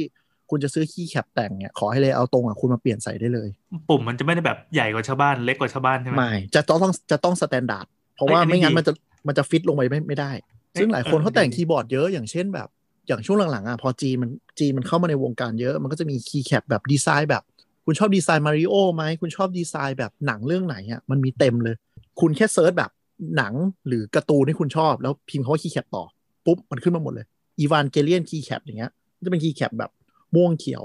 อ๋อ เราเห็นสวิตช์ละ อ่า เอ่อก็คือเอ่อพอเราถอดไอ้หมวกข้างบนไปปั๊บข้างล่างอะมัคนรับ จะเป็นสวิตช์อ่าในในที่นี้เราเปิดดูมันจะมีอันที่เป็นสีแดงๆที่เป็นเครื่องหมายบวกขึ้นมา แล้วก็ อืม คือจริงๆเราสามารถงั้นขึ้นมาตรงๆได้ไม่พังใช่ไหม ไม่พัง ดึง เอาล มาวดได้เลย เอาลวดหรือตัวคีบอ่ะดึงขึ้นมาได้เลย มันดีไซน์มาให้ได้ได้ดึงอยู่แล้ว อ๋อเออเสร็จปั๊บข้างล่างก็จะมีไอ้เครื่องหมายบวกซึ่งเวลาเราสวมไอ้ปุ่มใหม่เนี่ยก็ยัด อ่า ใส่เข้าไปทันที ถูก นั่นแสดงว่าเราสามารถสลับ A B C ก็ได้เหมือนกันใช่ไหม ได้ มันเป็นมันเป็นปุ่มที่หมายความว่ามันมันมันมีมุมเอียงนิดๆอยู่ไม่ใช่เหรอ ใช่ มันมันจะมีมุมเอียงอยู่นิดๆแต่ว่าบางคนก็พิเรนก็คือบางคนก็สลับเลย เพราะว่าบางคนชอบให้มันไม่ไม่เอียงแบบมาตรฐานอะไรอย่างเงี้ย อ๋อ แต่แต่แต่ ถ้าจะให้เป๊ะก็คือต้องจำให้ว่าแต่ละปุ่มอ่ะมันมันอยู่แถวไหน อันนี้มันจะเป็นรีเทลเล็ก ๆ น้อยๆ ในการแต่งละ อ๋อ แต่มันจะมีเลเยอร์บางเลเยอร์ก็คือทุกปุ่มสูงเท่ากันหมดเลยนะ เป็นแบบไม่ไม่ได้มีสโลปละทุกอันเท่ากันหมด เหมือนคีย์บอร์ดโน้ตบุ๊กอย่างนั้นก็แต่งได้เสรีเลย หรือบางคนที่แบบพิมพ์สัมผัสได้อะทุกอันก็เป็นโลโก้การ์ตูนหรือเป็นเอ่ออย่างที่เคยเห็นทำก็คือเหมือนกับเป็นเขาเรียกว่าอะไรสัญลักษณ์แบบในการ์ตูนหรืออะไรที่ต้องการ หรือว่าเป็นเป็นดีไซน์แบบซิมเพิลทุกอันเป็นดอทเป็นจุดหมดเลยอย่างนี้ก็มี ก็คือพิมพ์แบบไม่ต้องมานั่งมองปุ่ม ใช่เน้นสว เฮ้ย ย เรา น้น เข้าใจ สวย ความเท่แล้วว่ะเราเข้าใจความเท่ละ เออ โอเค พอพูดอย่างนี้ก็อินแล้วเพราะว่าคือ คือหน้าจอมือถือเราก็จะแต่งเป็นแบบอย่างเงี้ย คือไม่โชว์ไอคอนไม่โชว์หาอะไรเลยใครที่มาใช้ต้องด่าแน่นอนแต่แบบอ่ะ แล้วไงแบบกูใช้อยู่คนเดียว ใช่ใช่ มันคือเสน่ห์ของมันคือการคอสตอม ที่คนที่เล่นวงการนี้จริงจังนะ ไม่ใช่ ไม่เข้าใจพวก Apple ไม่เข้าใจ ตัวนั่งแบบหน้าเหวอนั่งยืดอยู่ เข้าใจแต่ว่าไม่อินไง เอ อเออเออเข้าใจความสนุกละอ่าอ๋อโอเคโอเคโอเค ดังนั้นเออเราจะมีวิธีการเลือกซื้อยังไงวะ เอาที่ชอบที่ชอบ อ้าวแล้วเราจะรู้ได้ไงว่าชอบไม่ชอบคือ คุณมี มัน เงิ ก็ น ต้อง เท่า มี ไห ว ร่ งการก่อนปะ เออ ต้องมีเพื่อ เอน อ ก่อน เอา ปะ จริง ๆ คือคือคือคือมันจะแบ่งเป็นสองสายหลักๆ ก็คือ ถ้าสายคือคุณซื้อแบบแค่ไม่คเนอร์คีย์บอร์ดที่เป็นแบรนด์อ่ะ คุณก็เลือกเลยว่าคุณชอบเลเยอร์แบบไหน คุณชอบไฟแบบไหน ดีไซน์ยังไง คุณก็ซื้ออย่างนั้นมาแล้วก็ เรื่อ ใช้ งไฟนี่ยังไม่อิน แต่ถ้าคุณไปคอสตอมอ่ะ มันก็อาจจะมีเลเวลแรกก็คือ เราเลือกตัวหน้าตาเริ่มต้นที่ชอบก่อน อ่า อ่าแล้วเราก็มาเปลี่ยนคีย์แคปแต่ถ้า อ่า คุณลงไปลึกอีกอันหนึ่งคือคุณประกอบคีย์บอร์ดเองเลย เดี๋ยว นะ เออ เออ คือยังไงวะ คือหมายถึงว่า ถ้าอย่างวงการจักรยานอ่ะ ก็คือวง ซื้อ การ เฟร จัก ม รยาน มา คืออ่า คุณซื้อคุณซื้อมีซื้อสำเร็จถูกไหมแล้วคุณ อ่า เข้ามาเปลี่ยน ง่ายๆ ล้อเปลี่ยนนิดหน่อยเอา อ่า แต่บางคนก็จะเริ่มคือกูซื้อเฟรมล้านหนึ่งกูซื้อล้อล้านหนึ่ง อืม กูซื้อ ซื้อเบาะซื้อแฮนด์อะไรเงี้ยแต่ละแบรนด์มาจับยำรวมกัน อ่าอ่าอ่าเพื่อให้เหมาะ ว กั ง บ การ เ คีย์บอร์ดก็มีเหมือนกัน เคยเจอเพื่อนไปหนักขนาดที่ว่าหล่อเฟรมเอง เออ เขามี นั่นแหละ เขามีแบบไปเข้าเวิร์กช็อปนั่งทำเฟรมเองเพื่อให้เหมาะกับตัวเองที่สุดนั่งอย่างกับตัดสูตร อ่าประมาณนั้นอ่ะ ส่วนวงการคีย์บอร์ดก็มีก็มีถึงขนาดว่า หมายถึงว่าสวิตช์อ่ะ ที่เราพูดไปคือมันจะเป็นกลไกนึกถึงนึกถึงสวิตช์ไฟอ่ะ คือ อ่า โรงงานเขาประกอบมาดีแล้วนึกออกไหมเราก็คือกดปุ่มคลิกคลิกคลิกไอคนหาทำในวงการเนี้ย ก็คือจับลือสวิตช์ออกมาเลย แล้วเปลี่ยนสปริง ไม่เคยไปอ่านเหมือนแบบอะไรนะสวิตช์มีหลายสีแต่ละสีไม่เหมือนกันอะไรนะ อ่าใช่ใช่อันอันนั้นอันนั้นเบื้องต้นก็คือแต่ละสวิตช์อ่ะสีอ่ะมันก็คือจะบ่งบอกหลักๆ ก็คือฟีลลิ่งในการกด อ่ะอันนี้เป็น เขา มีสแตนดาร์ดไหมหรือว่า มีมีมีอันนี้อัน แล้ นี้ วถ้าแต่ไป เจ้า ถ้าไปถ้าไปข้อมูลหน่อยก็คือ ปุ่มกดอ่ะไอสวิตช์เนี่ยมันจะมี 3 ประเภทหลัก ก็คือไอ้บวกเมื่อกี้นะที่อยู่ข้างใต้คีย์แคปนะอ่ะโอเค ๆ คือมันจะเป็นบวกเหมือนกันเลย แต่ว่ามันจะคนละสี คือสี อืม มันมีจริงๆ เป็น 20 30สีเลยแต่ว่ามันจะเป็นแบ่งเป็นเผ่าหลักๆ 3 เผ่าอ่ะ เผา เราจะเรียกมันเผ่าแล้วกัน เออส คื นุก ก ดี ลุ่ม ว่ะ หนึ่ เนิ ง ร์ดดี ก็ ว่ะ คือกลุ่มที่เราจะคิดว่าไม่คันคีย์บอร์ดจะเป็นเสียงประมาณเนี้ยที่เสียงน่ารำคาญรำคาญอ่ะเรียกคลิกกี้ที่กดแล้วมันจะแจ๊ะแจ๊ะแจ๊ะแจ๊ะแจ๊ะแจ๊ะคลิกคลิกคลิกคลิกตลอดเว แจ๊ะ ลา นี่ไม่ใช่ละ เออใคร ไม่ใช่ ใครใครเป็นคนคิดเสียงว่ามันคือแจ๊ะอ่ะ มันแจ๊ะจริงลองไปกดดี เออเหมือนนางแจ๊ะเหรอมีไหม เออ ตอนนี้มีอยู่อยู่กับตัวไหมแบบกดให้ฟังหน่อยดิ ไม่มีไม่ได้ออกมาแต่แบบมันจะดังแบบแจกแจกแจกแจกอะเหมือนเวลาเราแบบลองไปเซิร์ชท่านผู้ฟังลองไปเซิร์ชดูก็ได้ว่าแบบเออ Blue เวลาเราทำ Switch อะไรเราจะมีเสียงแจ๊กแจ๊กเนี่ย เขาเรียกว่า M A M X Blue Switch อย่างเงี้ยหรือว่า Clicky Keyboard คือเสียงมันจะน่ารำคาญมากเสียงดังมาก แล้วทุกคนคิดว่า Mechanical Keyboard จะต้องเป็นเสียงอย่างเงี้ย ก็จะซื้อตัวนี้เป็นตัวเปิด แล้วพอใช้ไปสักพักหนึ่งก็จะปามันทิ้งเพราะมันหนูหูสัตว์ สีสีฟ้าเหรอ ใช่สีฟ้า เชอร์รี่เอ็มเอ็กบลูซาวเทสนี่ลองลอง อ่ะ เปิดใน YouTube ลองเปิดดู เสีโอ้ยน่ายะเข้ รำคาญจริงด้วยอ่ะ พดแคสต์ไหม ไม่อันอันนี้คือเราฟังอยู่คนเดียวใน YouTube เอ่อคุณผู้ฟังสามารถแบบพอสพอดแคสต์ตอนนี้นะครับ แล้วก็สลับไป YouTube แล้วไปค้นเอาก็ได้ เสียงแม่งน่ารำคาญจริง นั่นแหละคือมันน่ารำคาญมากคือคุณไม่สามารถเอาไปใช้ในที่ที่ไม่ได้อยู่คนเดียวไม่ได้เลยเว้ย แม้แต่อยู่คนเดียวเนี่ยก็เหอะเรายังนึกอยู่เลย เออ ว่าแบบเมื่อกี้นึกว่าเฮ้ยแบบอยากได้ว่ะแต่ถ้าเกิดเราจะต้องอัดเสียงแล้วต้องพิมพ์อะไรด้วยน่ารำคาญชิบหายเลย มันก็เลยทำให้มีคนที่แบบชอบฟีลลิ่งที่มันมันแท็กทายคำว่าแท็กทายหมายถึงว่าเวลาเรากดลงไปอ่ะ มันไม่ได้รูดรูดเป็นเส้นเดียว มันจะกดลงไปครึ่งทางปุ๊บ แล้วเหมือนมีบัมป์เล็กๆ แล้วก็ค่อยลงไปต่อ มันอธิบายยากมากเลยต้อง เอ ต้ง อ ล อธิบายยาก ไปพิมพ์ดู เออ ใช่ใช่แต่เหมือนกับไอ้ m e c h a n i c a l keyboard อ่ะไอ้ที่ไม่ว่าจะเป็นคลิกกี้หรือแท็กทายอ่ะก็คือมันเหมือนเราเรากดลงไปปุ๊บ มันจะเหมือนมีบัมป์เล็ก ๆ เหมือนเป็นเนินเล็ก ๆ ให้มันแบบสถานนิ้วขึ้นมาหน่อย โอ้โห เออ นิวัดกองเพียรนะชัด จริง มันอธิบายยากโคตรแต่ว่า อ่าอันนั้นก็คือคือแท็กทายเนี่ยก็คือฟีลลิ่งจะคล้ายๆคิกกี้ แต่มันจะไม่มีเสียงแจ๊ะแจ๊ะน่ารำคาญ เพราะ อั ไอน นี้ เสียง สี แจ๊ะ อะไร แจ๊ะ นะ สีอะไร เอ่อบราว บราวน์ก็คือ Brown เป็นน้ำตาลนะ ตอนอ่ะตอน อ่ะ แรกไอ้ที่ว่าคิกกี้เสียงดังๆสดๆนี่คือน้ำฟ้านะ อันนี้น้ำตาลอ่ะมาครับ ใช่ ต่อเลย เออไอไอบราวน์เนี่ยก็คือมันจะดังน้อยลงเยอะพอสมควร เพราะว่าไอกลไกที่มีเสียงแจ๊ะแจ๊ะมันเป็นกลไกที่มันเหมือนกับพลาสติกมันดีดกัน ไอบราวน์คือเขาแก้ไม่ให้มีไม่ให้ไม่ให้มีเอ่อพลาสติกมันดีดกัน คือไม่ให้ดังมากแต่อยากให้เด้งเหมือนเดิม แต่มันก็ยังดังนะ คือเราไป อ่ะ เปิด ยังดัง ดูยังดังอยู่ มันมันจะดังเกิดจากเรากดพลาสติกมันไปกระแทกกับข้างล่าง เออ แล้วสุดท้ายก็คือกลุ่มลิเนียร์กลุ่มลิเนียร์ก็คือรูดเป็นเส้นตรง คือกดปุ๊บมันจะไหลลงไปเลย เหมือนลิฟต์ตกอะ่ะมันไม่ได้มีบัมป์กระแทกอะไรระหว่างทางคือถ้าดูหาข้อมูลเนี่ยมันมันจะไม่รู้เลยนอกจากต้องลองสัมผัสเองจริง อืมอืมอืม ๆอืมถ้าท่านผู้ฟังอยากรู้ก็ไปตามร้านขายเกมมิ่งเกียร์แล้วก็ไปจิ้มจิ้มๆเล่นดู เขาไม่ด่าเราใช่ไหม ไม่ด่าหรอกเขามีตัวโชว์วางไว้อยู่แล้ว อ๋อเขาก็ตั้งใจจะขายไอ้ความสนุกในการกดแล้วมันก็กรึกรักอยู่ ใช่ใช่แต่ส่วนใหญ่มันจะชอบเอาคลิกกี้ไปวางเพราะรู้สึกว่ากดแล้วมันดังไงมันดังแล้วมันเด่น เด่นก็ อืม อยากโดน แต่พอโดนปุ๊บทุกคนก็จะรำคาญ แต่มันก็มีคนชอบนะ แต่ส่วนใหญ่ส่วนน้อย คือมันน่ารำคาญจริงนะ ขนาดว่าแบบสมมติเล่นเกมแล้วอัดเสียงคือเสียงมันเข้าไปในไมค์หมดเลย อืมอืมอืม ทีเนี้ยก็คือเลือกก่อนว่าคุณอ่ะชอบสวิตช์แบบไหน แล้วคุณก็ไปซื้อว่า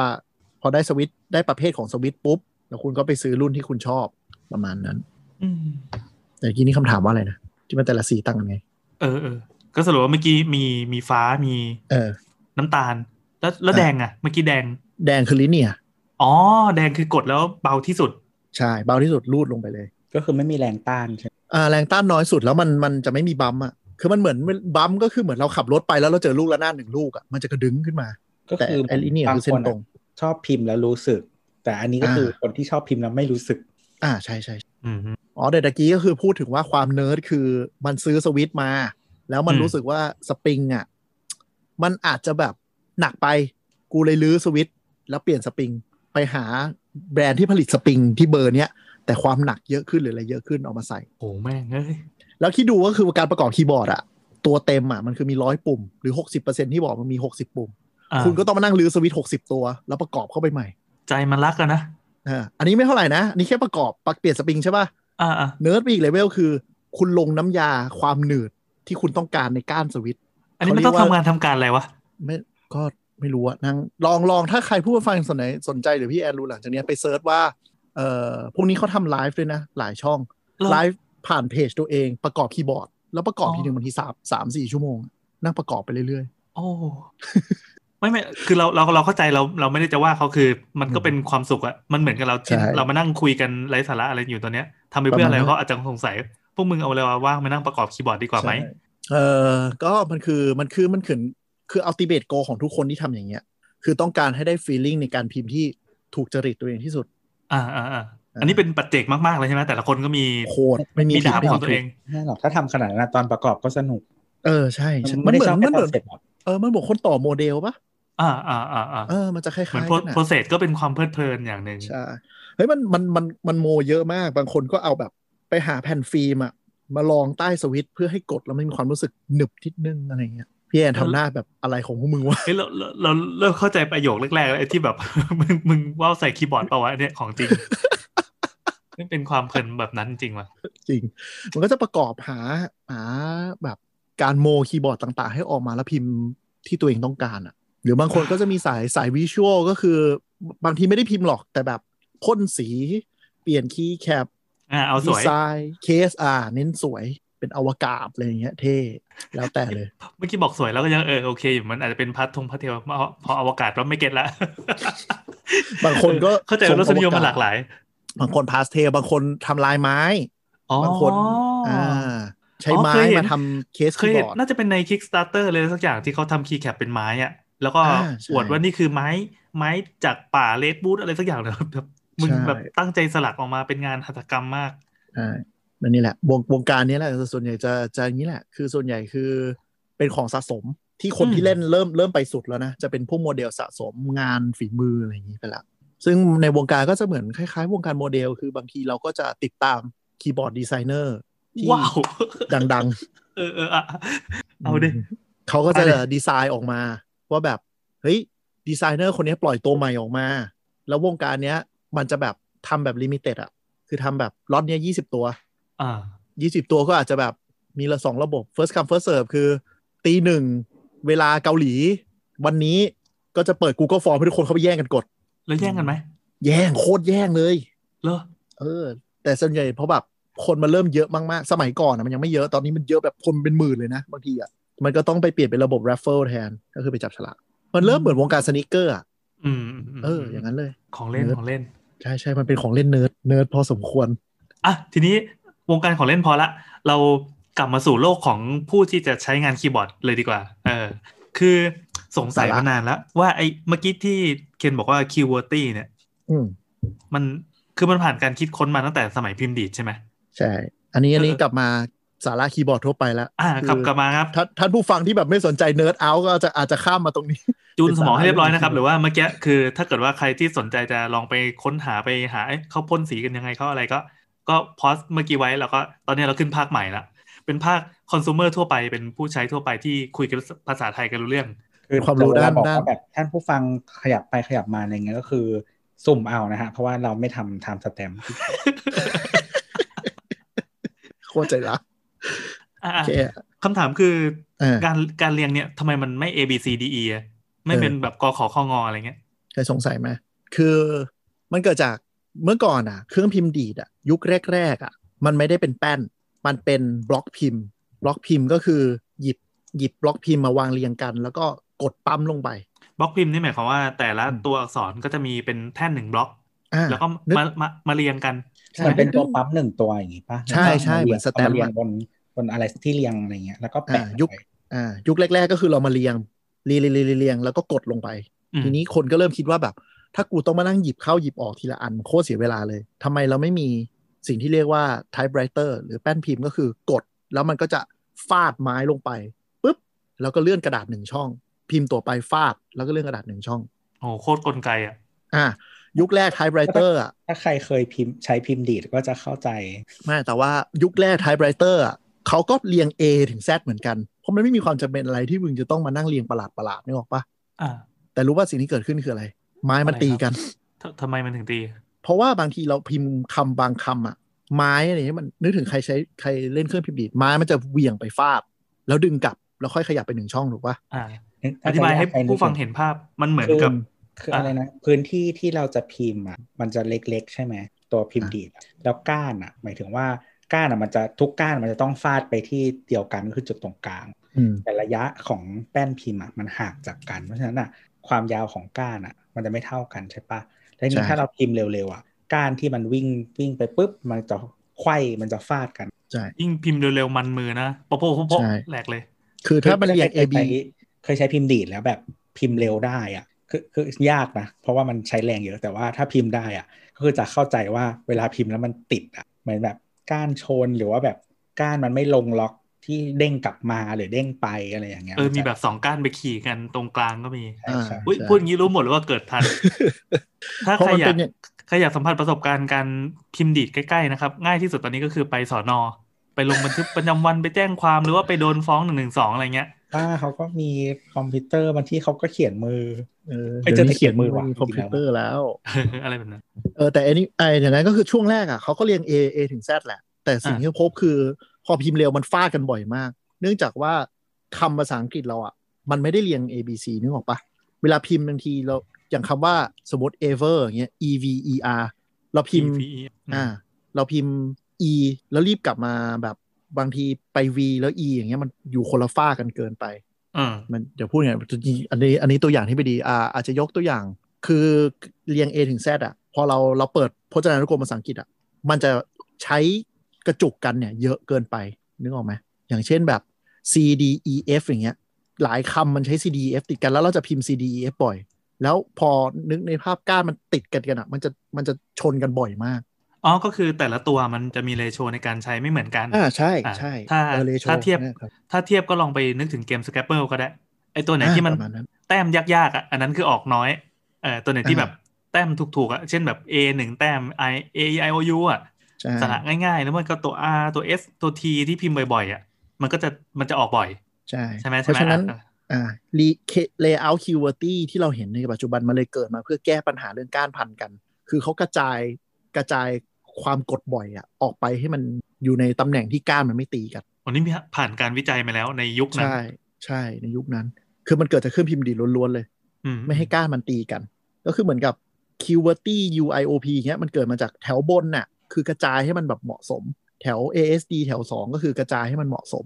เพื่อไม่ให้ก้านมันแบบวิ่งตัวติดกันนะวิ่งกันบ่อยเกินไปแล้วมันฟาดกันบ่อย อืมอืม อย่างเขาอาจจะวิจัยมาแล้วว่าแบบ J กับ K มันแบบพิมพ์ต่อเนื่องกันน้อย เขาก็เลยจับออกมาอยู่ใกล้กัน แล้วอะไรที่แบบต่อเนื่องกันบ่อยก็จับแยกกันหน่อย อืม อ่าในขณะที่ Q หรือ P ที่แบบอยู่ปลายปลายบนบนๆหน่อยเพราะว่าเราอาจจะพิมพ์ไม่บ่อยเท่าอะไรเงี้ยอันนี้มันเป็นเรื่องของการคิดหลายๆอย่าง อืม ส่วนใหญ่แต่ยมันเกิดจากกลไก มันเลยออกมาเป็นหน้าจอนี้เอ้ยไม่ใช่หน้าจอหน้าตาแบบนี้พอเป็นหน้าตาแบบนี้เสร็จหน้าตาแบบนี้เสร็จปุ๊บ มันพัฒนามาเป็นคีย์บอร์ดเนี่ยเนื่องจากคนที่ใช้คีย์บอร์ดยุคแรกก็คือนักพิมพ์ดีด อืม ก็คือใช้กันจนชินแล้วก็อย่าไปหาเรื่องเปลี่ยน มันก็เลยไปเลเยอร์ที่มันอยู่มาเป็นหลายร้อยปี อ่าซึ่งจริงๆมันก็มีเลเยอร์แบบอื่นด้วยใช่ไหม ใช่แต่มันไม่ได้รับความนิยม คือเลเยอร์แบบอื่นเนี่ย เออพอถึงเวลามันก็จะต้องมีนักวิจัยในยุคหลังๆอะที่บอกว่า ใช่ เฮ้ยแบบจริงๆแล้วไอ้แบบเนี้ยมันก็มีปัญหานะเราสามารถทำให้คุณสามารถมีประสิทธิภาพในการพิมพ์เร็วขึ้น ถูก เราจึงคิดแบบนี้ขึ้นมาอะ อ่าคือ layout QWERTY อ่ะพอมันมาเป็นยุคดิจิตอลน่ะมันไม่มีปัญหาเรื่องไม้ตีกันแล้วอ่ะมันไม่ได้เป็น layout ที่พิมพ์เร็วที่สุด อ๋อ มันจะเหมือนกับรู้สึกจะเป็น layout ที่ใช้มือซ้ายเยอะกว่ามือขวาอย่างเงี้ย อ๋อเพราะตัว A ก็อยู่ซ้าย S ก็อยู่ซ้าย R รูป T แบบาก็อกยู่ รวิ ซ้า จั ย ยและวิธีวิจัยช่วงแรกมันก็ไม่ได้แบบอะไรขนาดนั้น า คือช่วงแรกเขาไม่ได้เขาไม่ได้วิจัยให้มันแบบพิมพ์ได้เร็วที่สุด เขาวิจัยให้ว่าไอ้ก้านยังไงให้มันไม่ตีกันให้มันพิมพ์ได้แบบไปได้ เออจริง ไม่ จ ต้ ริ องหงมุน จริงเออลองก้มไปดูที่คีย์บอร์ดก็ได้นะครับวันเราหนักซ้ายกันจริงๆนะ E อ่า R T S C เนี่ยอยู่ซ้ายหมดเลย A อ่า อ่าหรือว่าแป้นจริง ๆ แป้นภาษาไทยที่ชื่อว่าเอ่อเกตมณีอ่ะที่เรา เกรด พิมพ์กัน ม อ่ะ ณีก็คือภาษาไทยหลักๆ มันจะมีสองแป้นก็คือ เกรดมณีกับปัตตโชต ครับ อ่าคือเกตมณีมันมันเกิดมาก่อน ก็เพราะเรื่องเขาต้องคิดเรื่องการกระจายเรื่องไม้ฟาดเนี่ยแหละมันคือยุคพิมพ์ดีดหมด อืมหลักการเดียวกัน จริง ๆ จริงๆคีย์บอร์ดไทยมันจะอ่าแป้นพิมพ์ดีดไทยมันจะมันจะต่างกลไกต่างกันที่หน่อยแต่ว่าเรายึดคล้ายๆภาษาอังกฤษเป็นหลักแล้วมันก็ใช้มาถึงจนถึงทุกวันเนี่ย อืม เกตความรู้เล็กๆนะฮะปุ่มชิฟก็คือการยกแคร่ ยกแคร่นะครับ อ่าที่เราเลขชิฟแล้วเป็นลูกศรขึ้นน่ะแล้วเราพิมพ์ตัวบนน่ะมันคือการยกแคร่พิมพ์ไปเลือกแถวบน แล้วเราก็ใช้กันมาจนถึงทุ คื กอวันเหมื เนี่ อย นในในความเป็นจริงอ่ะในในปุ่มอักษรหนึ่งตัว ที่ทุกวันนี้มันจะมีสองตัวใช่ไหมถ้าภาษาไทยภาษาอังกฤษก็จะเป็นแบบตัวเล็กตัวใหญ่เลยตัวเล็กตัวใหญ่อะมันอยู่บุอยู่บนไอ้ก้านพิมพ์ดีดอะตัวเดียวกัน อ่า แต่ว่าพอยกแคร่เหมือนมันยกหน้ากระดาษขึ้นขยับนิดนึงอ่ะแล้วตรงที่โดนอ่ะมันจะไม่ใช่ตัวล่างมันจะเป็นตัวบน อืม ซึ่งคือยกคือยกจริง ๆ แบบ ยกแคร่ ฟิสิกลี่ยก นึกภาพว่าพิมพ์ดีนะ มันไอคำว่าแคร่เนี่ยมันคือไอชิ้นชิ้นส่วนใหญ่ๆอะที่มันยกได้ขึ้นทั้งก้อนอ่ะ อ่าใช่ใช่มันยก อืม มันยกกระดาษทั้งอันจริงๆ แล้วเพื่อให้หน้าสัมผัสกระดาษมันไปโดนตัวบน เออเพราะมันเป็นมันเป็นเหมือนลูกกลิ้งกลมๆเนาะ ใช่ พอเหลี่ยมเหลี่ยมมันไปโดนปั๊บมันก็ไปโดนไอส่วนอีกส่วนหนึ่งของของไม้ฟาดแทน ใช่ อ่า แล้วเกตอีกอันหนึ่งก็คือปุ่ม enter อ่ะที่มันเป็นรูปเหมือนลูกศรวกกลับอ่ะจริง ๆ มันคือมาจากว่าปุ่ม return อ่า ถ้าถ้าคน Return ไทยแม็กอยู่มันยังเป็นคำว่า return นะครับ อ่ะจริงเหร อ่า อ รีเทิร์น เอ รี อ เทิร์นใช่ใช่ ที่แต่ที่สัญลักษณ์มันเป็น ค Mac วกกลับไป iPhone อ่ะ return มันก็คือขึ้นบรรทัดใหม่จริง ๆ ขึ้นบรรทัดใหม่ในยุคนั้นคืออีตัวลูกลอกที่ขยับกระดาษอ่ะมันก็จะวิ่งดิ้งกลับไปเริ่มต้นนึกออกไหม คือมันไม่ได้เป็นมันไม่เป็นปุ่ม เออ มันเป็นที่ปัดปะ เออมันเป็นก้าน ที่ปัด มันเป็นก้านถ้าเป็น ก้านปัด ครับเออก้านยังไงดีวะเหมือนเหมือนเหมือนไอที่เลี้ยวของรถยนต์อ่ะ ใช่ยกเพื่อดึงกระดาษกลับ พอยกมาปั๊บเราต้องใช้แรงเลยนะฟาดไอทั้งทั้งอันเลยอะ ฟาดฟาดไองวงทั้งงวงอ่ะกรุส ใช่ ขึ้นบรรทัดใหม่ มันจะได้ ใช่ มีเสียงติ้งด้วยนี่ ใช่ และไอ้โลไอ้สัญลักษณ์ที่มันเป็นวกกลับอ่ะนั่นแหละคือสัญลักษณ์ของการยกอีแคร่ทั้งชุดอ่ะดึงกลับมาอีกฝั่งหนึ่ง อ๋อครับ แล้วพอ ครับ พิมพ์มันก็จะแตกแตกแตกแตกแตกเลื่อนไปใหม่ แล้วพอขึ้นมาท่านใหม่มันก็ต้องดึงในนี่กลับมาอีกรอบหนึ่ง ดังนั่นั้นนแหละ มือขวาก็จะมีกล้ามเยอะกว่ามือซ้ายหน่อยหนึง โอ้ใช่ มันเลยเป็นมันเลยเหตุผลหนึ่งก็คือที่พิมพ์หนักซ้ายเพราะยุคนั้นคุณต้องใช้มือขวาในการยกแคร่ อ๋อครับ เออ อย่างเงี้ยมันมันจะมีเหตุผลในยุคที่มันเป็นยุคกลไกไง า แต่พอมันเป็นยุคดิจิตอลแล้วคือพวกนี้มันโยนทิ้งไปเลยเพราะฉะนั้นก็จะมีคนดีไซน์เลเยอร์ที่แบบ เฮ้ย คุณก็ใช้มือซ้ายมือขวามือเท่าๆกันสิ พิมพ์ให้เร็วขึ้นตามคลังศัพท์ในยุคใหม่ด้วย อ่า อย่างอังกฤษก็จะมีเลเยอร์แบบ d w o r a c หรือว่าโคมักอันนี้ที่ดังๆแล้วนะ มันจะมีแบบเลเยอร์แบบมนุษย์พิสดารอีกเยอะเลย แต่ d e v o r a c มันคือชื่อคนนะ มันไม่ได้เรียง ใช่ ตัวอักษรแบบ อ่าๆไม่ได้เรียง d w o r a c กับโคมักเป็นชื่อคนละ เพราะว่าคือคือ keywordty มันคือแป้นที่อยู่เหนือมือขวาเอ้ยมือซ้าย ใช่ไหมที่มันเขียนว่า Q แต่ Q W E R T Y ใช่ แต่ว่าถ้าเป็นแป้นฝรั่งเศสจะเป็น asserty ใช่เป็น A Z E R อะไรเงี้ยแล้วแต่ภาษามันจะไม่เหมือนกัน แต่ แต่แป้นดวรักกับโคมักก็คือผ่านการคิดมาแล้วว่า เฮ้ย จะต้องเรียงยังไงให้มันพิมพ์เร็วขึ้น หรือว่าใช้มือกระจายน้ำหนักให้มันดีขึ้น แต่สุดท้ายก็ไม่ได้รับความนิยมเพราะว่าทุกคนเรียนพิมพ์ดีดมาคิวเวอร์ตี้หมดจบ นี่เราลองไปเซตดู คือเราใช้ Mac ใช่ไหมมันก็มีใน Settings มี Preference น่ะแล้วก็ไปในคีย์บอร์ด คุณสามารถกดเข้าไปเลือก Layout ไอ้ที่ว่าเนี่ยดูโรแลกอะไรนะ กับโคมัก Mac เออเนี่ย อ่า ได้ได้เหมือนกัน มีก็เอ่อสิ่งที่ต่างกันก็คือมันจะเรียงปุ่มไม่เหมือนกันจริงๆ ไม่เหมือนกันจริงๆไอ้พวกปุ่ม ไม่เหมือนเลย อ่าสัญลักษณ์ พวกเครื่องหมายทางคณิตศาสตร์จะไปอยู่ข้างบน แล้วก็ข้างล่างก็จะเป็นเป็นเป็นเรียงอีกแบบหนึ่งอะแต่ก็น่าสนใจดีนะ ถ้าเกิดว่า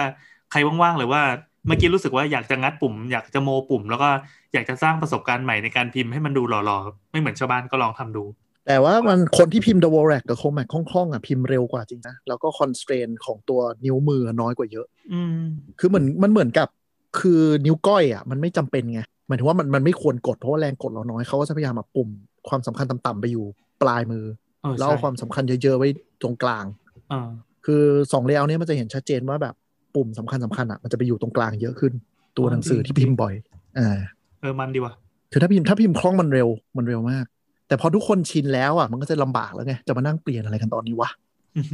ซึ่งมันมันนะ บนมือถือก็เปลี่ยนได้นะ อ่าแต่มันน่าสนใจมากว่า e q u i t y อ่ะเป็นสิ่งที่เหมือนกับปกติคนเราจะชอบพัฒนาอะไรไปใหม่ ๆ ถูกปะแต่ layout คีย์บอร์ดไม่เคยเปลี่ยนเลยเป็นแบบหลักร้อยปี อืม ใช้กันจนแบบ ไม่มีใครเปลี่ยนได้อะเหมือนกับทำกันจนชิน ทุกอย่างจนชิน แล้วมันเป็นแบบเจเนอเรชันต่อเจเนอเรชันไปเรื่อยๆ ส่งต่อไปเรื่อยๆ จนแบบแทบจะเปลี่ยนไม่ได้แล้ว มันเลยมีคนบอกว่ามันเหมือนเป็นภาษาอย่างหนึ่งที่จะแบบมานั่งเรียนรู้ใหม่ก็คือแบบไม่มีใครอยากเรียนรู้ละ มันเป็นแบบ muscle memory ที่เข้าไปฝังในยีนป่ะ ลูกหลานเราเวลาแม่งเกิดออกมาปั๊บอาจจะพิมพ์ไอ้แบบเนี้ย ฝังไว้ในหัว พี่ว่าไม่ใช่ในยีน แต่ว่าถ้าคุณเกิดมาแล้วอยากให้เด็กเริ่มใช้คอมอ่ะมันก็มีเลเยอร์นี้ให้เลือกเป็นดีฟอลต์ไงแล้วเด็ก อ๋อ มันจะไปเรียนแบบอื่นมาจากไหนไงยกเว้นแบบบ้านคุณเนิร์ดมากแบบเกิดมาในโดแรกที่บ้านแล้วก็แบบอ่ะลูกเรียนโดแรกแล้วเสร็จปุ๊บพอลูกจะไปทำโปรเจกต์ที่โรงเรียนก็พิมพ์พิมพ์กับชาวบ้านไม่ได้อย่างเงี้ย เฮ้ยเราเข้าใจเราเข้าใจคือ วันก่อนลูกเพิ่งมาคุยว่าแบบประเทศไทยนี่ครูครูสอนมาว่า เราเคยเสียดินแดนเป็นลาวให้กับประเทศนี้เสียดินแดนส่วนนี้ส่วนนี้ไป แล้วโอ๊ยสมัยนี้ยังเรียกกันอย่างนี้อีกเหร อ ก็บอกอ่ะโอเค อันนี้เป็นประวัติศาสตร์เวอร์ชันเด็กนะลูกเดี๋ยวพอโตขึ้นมาปั๊บเดี๋ยวพ่อจะสอนอีกเวอร์ชันหนึ่งอะไรอย่างเงี้ย ยังเรียนกันแบบโอ้มึงยังไม่รู้จักรัฐชาติเลย มา แต่ ค นั่น รับ แหละคีย์บอร์ดของไทยก็เหมือนกันก็คือปัตตโชดก็คือสร้างมาเพื่อเนี่ยแหละแก้ปัญหาที่แบบรู้สึกว่าเกียรติมณีมันไม่สมดุลแต่ก็ไม่มีใครใช้ เออวันนั้นที่หมอประวินถามว่าใน iPhone อ่ะ อืม ไม่มีคีย์บอร์ดปัตตโชด รู้สึกไม่มีนะรู้สึก เออ ไม่มี ไม่คือคือไม่มีคำว่าเกตปณีด้วยนะ มันคือแบบไทย ไทยอ่า เออแต่ว่าใน Mac อะมีให้เลือก อื ไม่แน่ใจว่าโหลดเพิ่มได้เปล่าไม่ได้ไม่ได้เคยจะไปดู จริง ๆ พูดถึงอ่ะว่า เอ๊ะ แล้วไอ้ที่มันไม่ใช่คีย์บอร์ดมาตรฐานเนี้ยมันเกิดขึ้นมาไหมในยุคยุคใหม่ ๆ นะ มันก็มีเกิดมาแต่ส่วนใหญ่จะเป็น virtual keyboard ก็คือไม่ใช่คีย์บอร์ดฮาร์ดแวร์แล้ว เพราะเหมือนอีฮาร์ดแวร์มันต้องผลิตโรงงานถูกปะแต่ virtual มันแค่แก้ในจอ ถ้าท่านผู้ฟังจำได้ก็คือ iPhone ยุคแรก ๆ ก็คือแป้นสามแถวภาษาไทย โอ้ ยุคนั้นสแตนดาร์ดยังสแตนดาร์ดยังไม่มีเลย คือ เอ Apple อ แบบขอผลิตขึ้นมาปั๊บ แล้วก็ลองดูว่ามันจะมีอะไรหรือเปล่า มันจะมีผู้ใช้ว่าอะไรกันหรือเปล่า คือคือเนื่องจากเมื่อก่อน iPhone 3GS มั iPhone นมี 4อ่ะจอ ไม่ไม่มัน จอ มียุคเจลมาก่อนไอ้คีย์บอร์ด เออ สามแถวอะมาจากยุคเจลยุคที่แบบยังไม่ขายในไทยแล้วแบบ ใช่ คีย์บอร์ดภาษาอังกฤษอ่ะมันมีแค่สามแถว ใช่ คน ใช่ ที่ทำคีย์บอร์ดให้ในยุคนั้นอ่ะที่แบบทำคนไทยทำเองอ่ะ ก็เลยทำยังไงให้มันฟิตในสามแถว เดี๋ยวเดี๋ยวจะงงยุคเจลคืออะไรครับ คือยุคยุคที่แบบก็คืออ่าก็คือหมายถึงว่ายุคที่ทุกคนแบบเจลเบรก iPhone ก็คือหมายถึงว่าแบบไม่ไม่ใช่ แหกคุกแหกคุก แฮกแฮกเออแฮกแฮกแฮก คือก็ต้องบอกว่า iPhone ยุคแรกไม่มีภาษาไทยในการอินพุต ไอโฟนยุคแรกเนี่ยอย่าว่าแต่ไม่มีภาษาไทยไม่มีแอป อ่าน ส ภา โต ษาไท ร์ ย ไม่มี App Store ไม่มีแอปสโตร์ ม ไอโฟนหนึ่งไอโฟนสามจีอะไรเงี้ยไม่มีแอปสโตร์ แล้วมันอ่านภาษาไทยไม่ได้ คือ คือใครนึกถึงแบบ ถ้า ถ้ายุคหลังๆ หน่อยก็จะแบบซื้อมือถือจีนมา ยุค ยุคที่ลอม Android มันยังไม่ global อ่ะ แล้วภาษาไทยมันจะกลายเป็นสี่เหลี่ยมอ่ะ ไอโฟนยุคนั้นมันเป็นอย่างนั้น โอ้โห นรกชิบหายเลย เออ เขาก็เลยต้องแบบแฮกเพื่อลงโปรแกรมเสริม เพื่อให้หนึ่งอ่านภาษาไทยได้ อ่านภาษาไทยได้เสร็จก็ต้องพิมพ์ไทย และอย่างที่ตัวพูดถูกคือ ถ้าใครนึกถึงคีย์บอร์ด iPhone อ่ะ มันจะมีแถวแค่คีย์อ่าตัวอักษรไล่จากซ้ายคือ Q A Z ลงมานึกออกไหมสามแถว Z อ่า อ่าไล่ไปจนถึงสุด มันพิมพ์ได้แค่นั้น ทีนี้จะเพิ่มภาษาไทยเป็นสี่แถวมันทำไม่ได้ เพราะมันติดเรื่อง user interface ที่มันล็อกมาแค่นี้ โอเค คือคือภาษาอังกฤษที่เขาให้มาเป็น default มันมีแค่สามบรรทัด แต่ว่าไอ้คีย์บอร์ดไทยอ่ะเราไม่สามารถทำสามบรรทัดได้ เนื่องจากคีย์บอร์ดอ่ะลองลองก้มไปดูก็ได้ครับ คีย์บอร์ด ใช่ ของทุกคนจะมีสี่บรรทัด เพราะว่าอีบรรทัดบนสุดที่มีเลขไทยมีต่อเต่าจอจานคอควายอะไรเนี่ย ถูกต้อง จำเป็นจำ ก้ม เป็น ดูไม่ได้ไม่ เนี่ยเนี่ยเนี่ยอะไรไงแล้วไงแล้วไง เราก็เลยเกิดจากกลุ่มพัฒผู้พัฒนาไทยตอนนั้นน่ะ ที่พวกโปรแกรมเมอร์เขาก็เลยแบบพยายามคิดเลเยอร์ที่แบบ เออว่ะอย่างน้อยให้มันพิมพ์ไทยได้ก็เลยคิดเลเยอร์นั้นขึ้นมา แต่เราไม่รู้เลยว่าหลักการเขาคิดมาจาก คือ อะไร คือเลเยอร์สามแถวเนี่ยนะ เออ เย้ คือคือไอตัวทางจริง ๆ อ่ะ นอกจากมันสามแถวแล้วปุ่มในระยะแนวนอนอ่ะ มันก็น้อยกว่า อ่า มันจะตัด ปุ่ม เธอ ปุ่ม ถ้า สัญ ก้ ลักษณ์ที่อยู่ทางขวามือสุดๆอ่ะมันจะตัด อ่า ออกไป ซึ่งตรงนั้นอ่ะมันจะมีตัวอักษรไทยอยู่พวกแบบลอลิงยอวอ ใช้เยอะด้วย อะไรอย่างเงี้ยยอยักษ์อะไรอย่างเงี้ยอยู่ตรงนั้นอ่ะ ก็คือเขาอ่ะรวบอันนั้นอ่ะเข้ามาอยู่ในหนึ่งปุ่มมั้งถ้าจะไม่ผิด แล้วปุ่มบนบนๆแถวบนสุดของภาษาไทยส่วนใหญ่ มันจะเป็นสระเขาก็รวบ โอ้อันนี้คือการคิดเลเยอร์แบบใหม่เลยนะ ที่ไม่ อืม ที่ที่อ่ะโอเคเบสเป็นเป็นเกตมณี ใช่ แต่ก็ปรับโมเพื่อให้มันใช้ได้ ใช่ ในหน้าจอเล็ก ๆ นั้น คือถ้าถ้าจำไม่ผิดนะ เหมือนแบบเออสระบนทั้งหมดอ่ะเขารวบเป็นปุ่มเดียวอะไรอย่างเงี้ย โอ้โห คือวิธีจำมันก็จะมันก็จะมีโลจิกอยู่ประมาณหนึ่งอย่างเช่น สระบนทั้งหมดอยู่ปุ่มนี้นะ วิธีใช้ก็คือคุณกดค้างแล้วมันจะมันจะเด้งอีกบรรทัดหนึ่งขึ้นมา อ่า เพื่อเลือก มันจะคลี่ออกมา อืม ใช่ อ่า โอ้ แต่ว่าเราเราเข้าใจว่าอันที่เขาทำในซีเดียเออหมายถึงว่าอันที่เขาแฮ็กกันอะกับ Official Layout Apple มันจะมียังโดนปรับอีกนิดหน่อยนะ เออแล้วแล้วตอนพอ Apple มาไทยจริงๆ อ่า เขาก็เอาเลเยอร์คล้ายๆ แบบนั้นนะมาใช้ ใช่ โอ้โห จนมาถึงยุคยุคถัดจำไม่ได้ OS ไหนที่มันเริ่มมีแบบให้เลือกว่าจะคุณจะเอาสามแถวหรือสี่แถว อืม คือจำได้ว่าตอนที่พิมพ์สามแถวกันเป็นยุคนรกที่แบบหลายคนต้องแบบพยายามพิมพ์ให้ได้อะแต่ว่ายุคนั้นก็คือคนที่เจลเบรกสามารถลงสีลงสีแถวได้ อ๋อ คือเจลหมายความว่า เจลเบรกยุคแรกอะลงไม่ได้ เจลเบรก อ่ายุยุค 2 ที่เริ่มมี App Store เรียบร้อยเออคือเหมือน Apple อะให้มันปรับได้มากขึ้น เขาก็มีคนทำสีแถวออกมาละ ซึ่งทุกคนตอนนั้นรู้สึก iPhone 4 4S ก็คือซื้อมาปุ๊บ ก็คือเดินไปให้ร้านเจล อ่า เพื่อให้กูพิมพ์ไทยให้ได้หน่อย โอ้ยน่าสงสารมันไม่ใช่ Android กันวะ ทุกทุกวันนี้ทุกวันนี้ iPhone ก็ยังเลือกได้อยู่นะ ก็คือรุ่น อืม ไอ้สามแถวอ่ะมันจะเรียกว่าสี่แถว ส่วนรุ่นสี่แถวมันเรียกว่าห้าแถว เออไม่เข้าใจเหมือนกันว่าทำไม แถวจริงไง เพราะมันรับสเปซบาร์แถวสเปซบาร์ด้วย อืม อ๋อ เออ นั่นแหละ แต่มันก็เป็นหนึ่งในเลเยอร์ในตำนานที่แบบยังมีคนที่แบบพิมพ์ได้อยู่ แต่มันแต่มันมันยังมีคนชอบใช้คีย์บอร์ดสามแถวอยู่นะครับ บางคนเขาถนัดแล้วเขาก็ไม่อยากเปลี่ยน ใช่ อืม คือถ้าพิมพ์ด้วยนิ้วโป้งอ่ะ อืม สามแถวมันดีกว่า แต่ว่าเดี๋ยวนี้คือ by by default อ่ะมันก็จะเป็นแบบสี่แถวหรือหรือที่ Apple เรียกว่าห้าแถวนั่นแหละ หรือว่าถ้าใช้คีย์บอร์ดอันอื่นแบบเราเราใช้เราใช้ Gboard Gboard ก็จะเป็นแบบแบบนี้เหมือนกันก็คือห้าแถวเนี่ย เออแต่พูดถึงอะเราเคยเจอคนที่ตอนสมัยสมัยพิมพ์สามแถวอะมันมีบางคนใช้คีย์บอร์ดทีนายด้วยนุ้ย ทีนายคืออะไรครับ โคตรน่าเกลียด ทีนาย าก ก็ ละ คือนะครับย้อนย้อนเวลาอีกแล้ว ย้อนเวลากลับไปเก่ากับ iPhone นะครับก็คือถ้าใครเคยใช้โทรศัพท์แบบมีปุ่มกด ทุกวันนี้อาจจะยังมีขายอยู่ แต่ว่าคุณอาจจะไม่ได้ใช้ T9 ก็คือ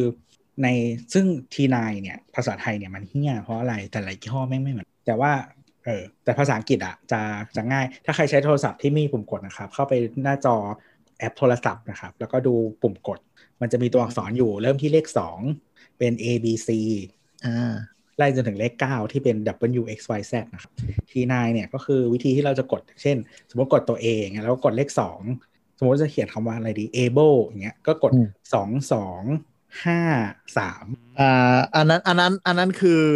คือยังไงดี คือยุคที่เริ่มมีมีโปรแกรม นี่ไงก็คือ ทำให้นะ อันนี่คือ T9 แต่ว่าถ้าแบบ เออ ถ้ากดคือถ้าไม่ใช้ T9 อ่ะเราจะต้องกด เออ กดกดตัวหนังสือซ้ำไปเรื่อยๆ เพื่อให้เจอตัวอักษรนั้น กดกด ไอ้ ก็ เรื่ คือ อง ตั้งแต่ A ยัน B ยัน C อย่างงี้ ใช่ใช่ใช่ อ่า แต่มี T9 เรากดครั้งเดียวแล้วกดไปตัวอักษรถัดไปเลย มันจะมันจะคิดให้ว่าคือคำว่าอะไร อ่าอันนี่ซอฟต์แวร์ช่วย แล้ว อันนี้คือที่ไหน ใช่ใช่ ทีเนี้ยมันก็จะมีแต่ภาษาไทยอ่ะ ตัวหนังสือมันเยอะกว่าอังกฤษใช่ไหมแล้วแล้วยังไม่พอมันไม่มีมาตรฐานคือแต่ละยี่ห้ออ่ะสมมติแบบสมัยนั้นแบบมอเตอร์ล่าอะไรอ่ะยิลิกสันโน ตั เกี วย สอนไม่เท่ากัน คือวาง เรา ไม่เหมือนกัน เราใช้ iMobile อ่ะ นั่นแหละ คื คือ อ วาง บาง ไว้ก่อน บางแบรนด์กอขอคองออยู่ปุ่มสองบางแบรนด์กอขอคองอจออยู่ปุ่มสองแม่งตัดจำนวนตัวอักษรไม่เท่ากัน แต่ลกที่เฮีย คือเขาพยายามคิดแล้วแหละเราว่านะหลายๆหลายๆเจ้าพยายามตัดให้เท่ากันหลายๆเจ้าพยายามใช้วิธีแบบว่าตัวไหนใช้ใช้ใช้ใช้บ่อยอ่ะตัวน้อยถ้ากลุ่มไหนที่แบบหมายถึงว่ามีตัวอักษรที่ไม่ใช้เยอะเอามารวมกันอะไรอย่างเงี้ย ก็จะมีวิธีตัด แล้วก็มีอันนึงอะไรว่า true มั้งไม่ใช่ true orange อ่า ที่ทำวิธีสะกดอีกแบบหนึ่งก็คือว่าให้ปุ่มอะจะวางตามหัวของตัวอักษรหัวอยู่ตรงไหนใช้ปุ่มนั้น โอ้โห เก่งว่ะ งงไหมงงไหมฟังแล้วงงไหม เช่นบอใบไม้ หัวมันอยู่บนซ้ายใช่ไหม ดังนั้นเรากดเลขหนึ่ง เออ ทอถุงอยู่ล่างล่างซ้ายก็กดเลขอะไรวะเลขเจ็ดใช่ไหม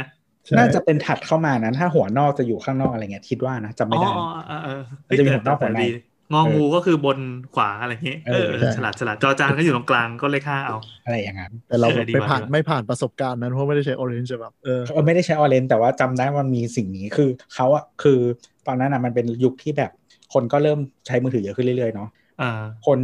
คือมันไม่มีมาตรฐานเพราะฉะนั้นนะทุกคนอะพยายามหาโซลูชันมาให้คนใช้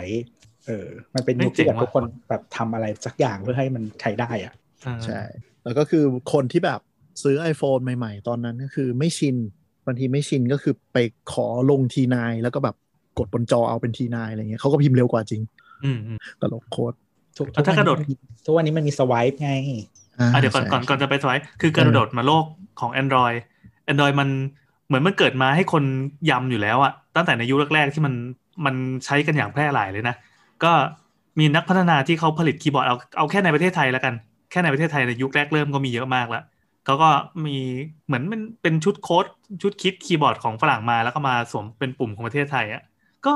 เรียกว่าน่าจะอิสระกว่าเยอะนะ คือที่เราพูดก่อนหนั้นเนี้ยของของ iPhone อ่ะไอแอปแอป Store ก่อนมีเนี่ยมันเรียกว่า c d เดียคือเป็นแอปเป็นแอป Store เถื่อน อืม แต่ว่าเนื่องจาก Apple ไม่สนับสนุนไง มันจะเลยทำงานค่อนข้างลำบาก คือต้องแฮ็กก็คือเจลเบรกปุ๊บ แล้วค่อยลงถึงจะใช้ได้อย่างเงี้ย แต่ในขณะที่ Android มันเป็น Open Source แต่แรก เพราะฉะนั้นมันเลยการลงแอปลงอะไรหรือนักพัฒนามันจะทำทำได้เร็วกว่าและง่ายกว่า อืม แต่ Android ยุคแรกๆก็ไม่ไม่มีภาษาไทยนะครับ อ่าอ่าอ่า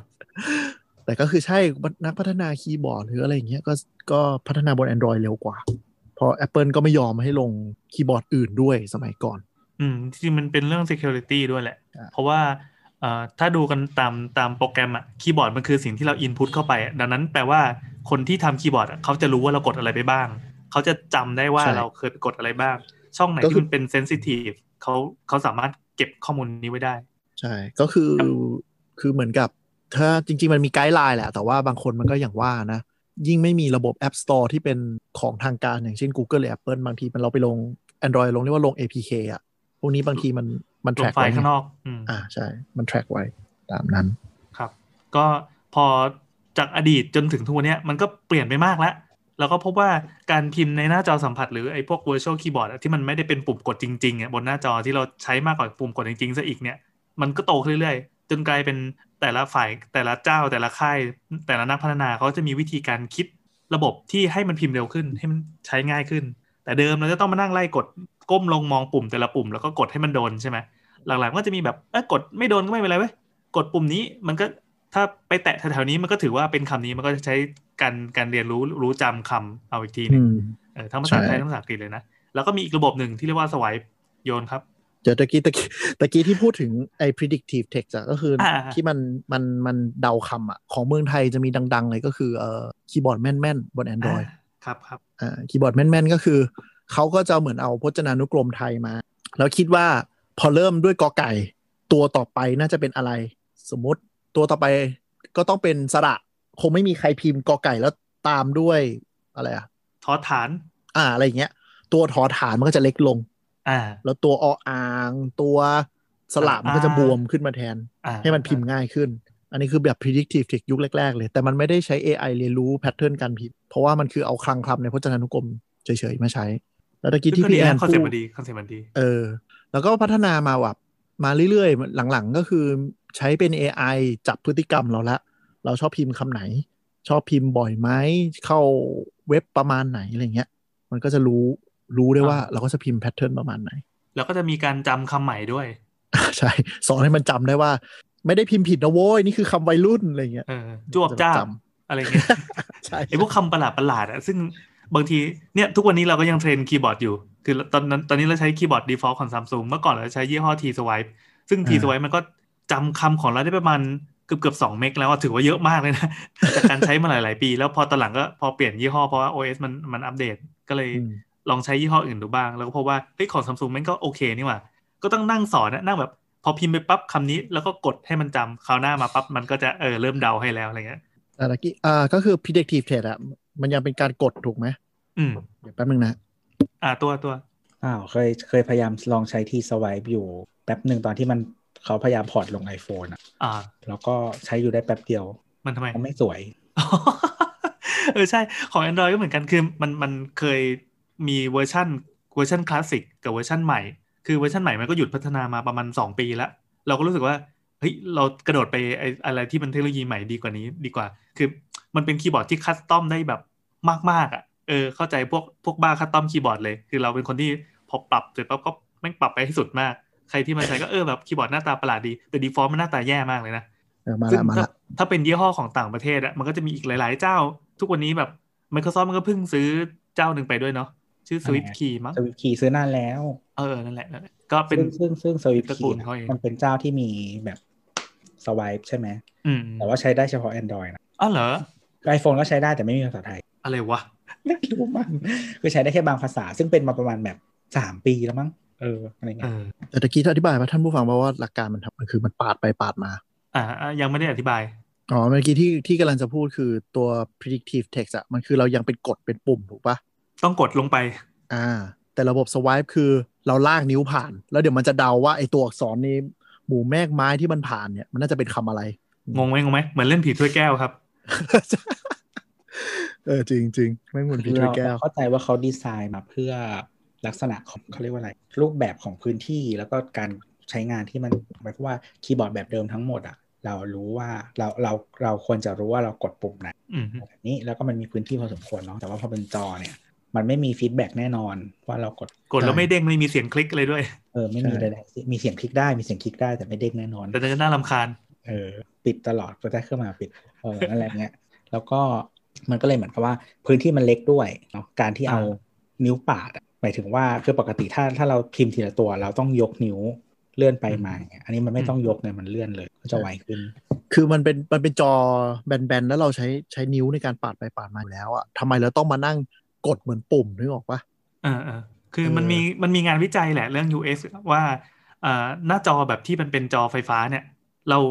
คนที่ออกแบบพวกพวกระบบปุ่มอะไรต่างๆเนี่ยมันติดมาจากสมัยที่เรายังต้องกดเป็นปุ่มจริง ๆ แต่จริงๆ แล้วถ้าเป็นเป็นจอไฟฟ้าปั๊บการปาดอะมันทำให้การใช้ประสบการณ์การใช้มันดีขึ้น อืม เออเออแล้วคือเราไม่ต้องใช้สายตากวาดลงไปให้ให้เจอตำแหน่งนั้น แล้วก็กดลงไปในพื้นที่ที่มันกำหนดที่โปรแกรมมันกำหนดว่ากดอันนี้ถึงจะแอคทีฟแต่อันนี่คือปาดฟึบแล้วสามารถแอคทีเวตคำสั่งต่างๆ ได้เลยรวมถึงคีย์บอร์ด ใช่ มันก็เลยทำให้คีย์บอร์ดแบบ swipe อย่างเงี้ย ไม่ว่าจะเป็นแบรนด์ไหนก็ตามเนี่ยได้รับความนิยมเยอะขึ้นมากพอสมควรในยุคหลัง อืมอืม ๆ แต่คีย์บอร์ด จริงๆ พวกนี้มันจะมีมันจะมีข้อเสียอย่างหนึ่งคือ ถ้าคุณพิมพ์ที่มันไม่ใช่แบบคำมาตรฐานอะมันจะเริ่มโง่ทันที เออ มันโง่ มันโง่ อย่างทีสไวมันโง่ภาษาอังกฤษมาก เพราะว่า เออ เข้าใจว่าคลังคำมันไม่พอ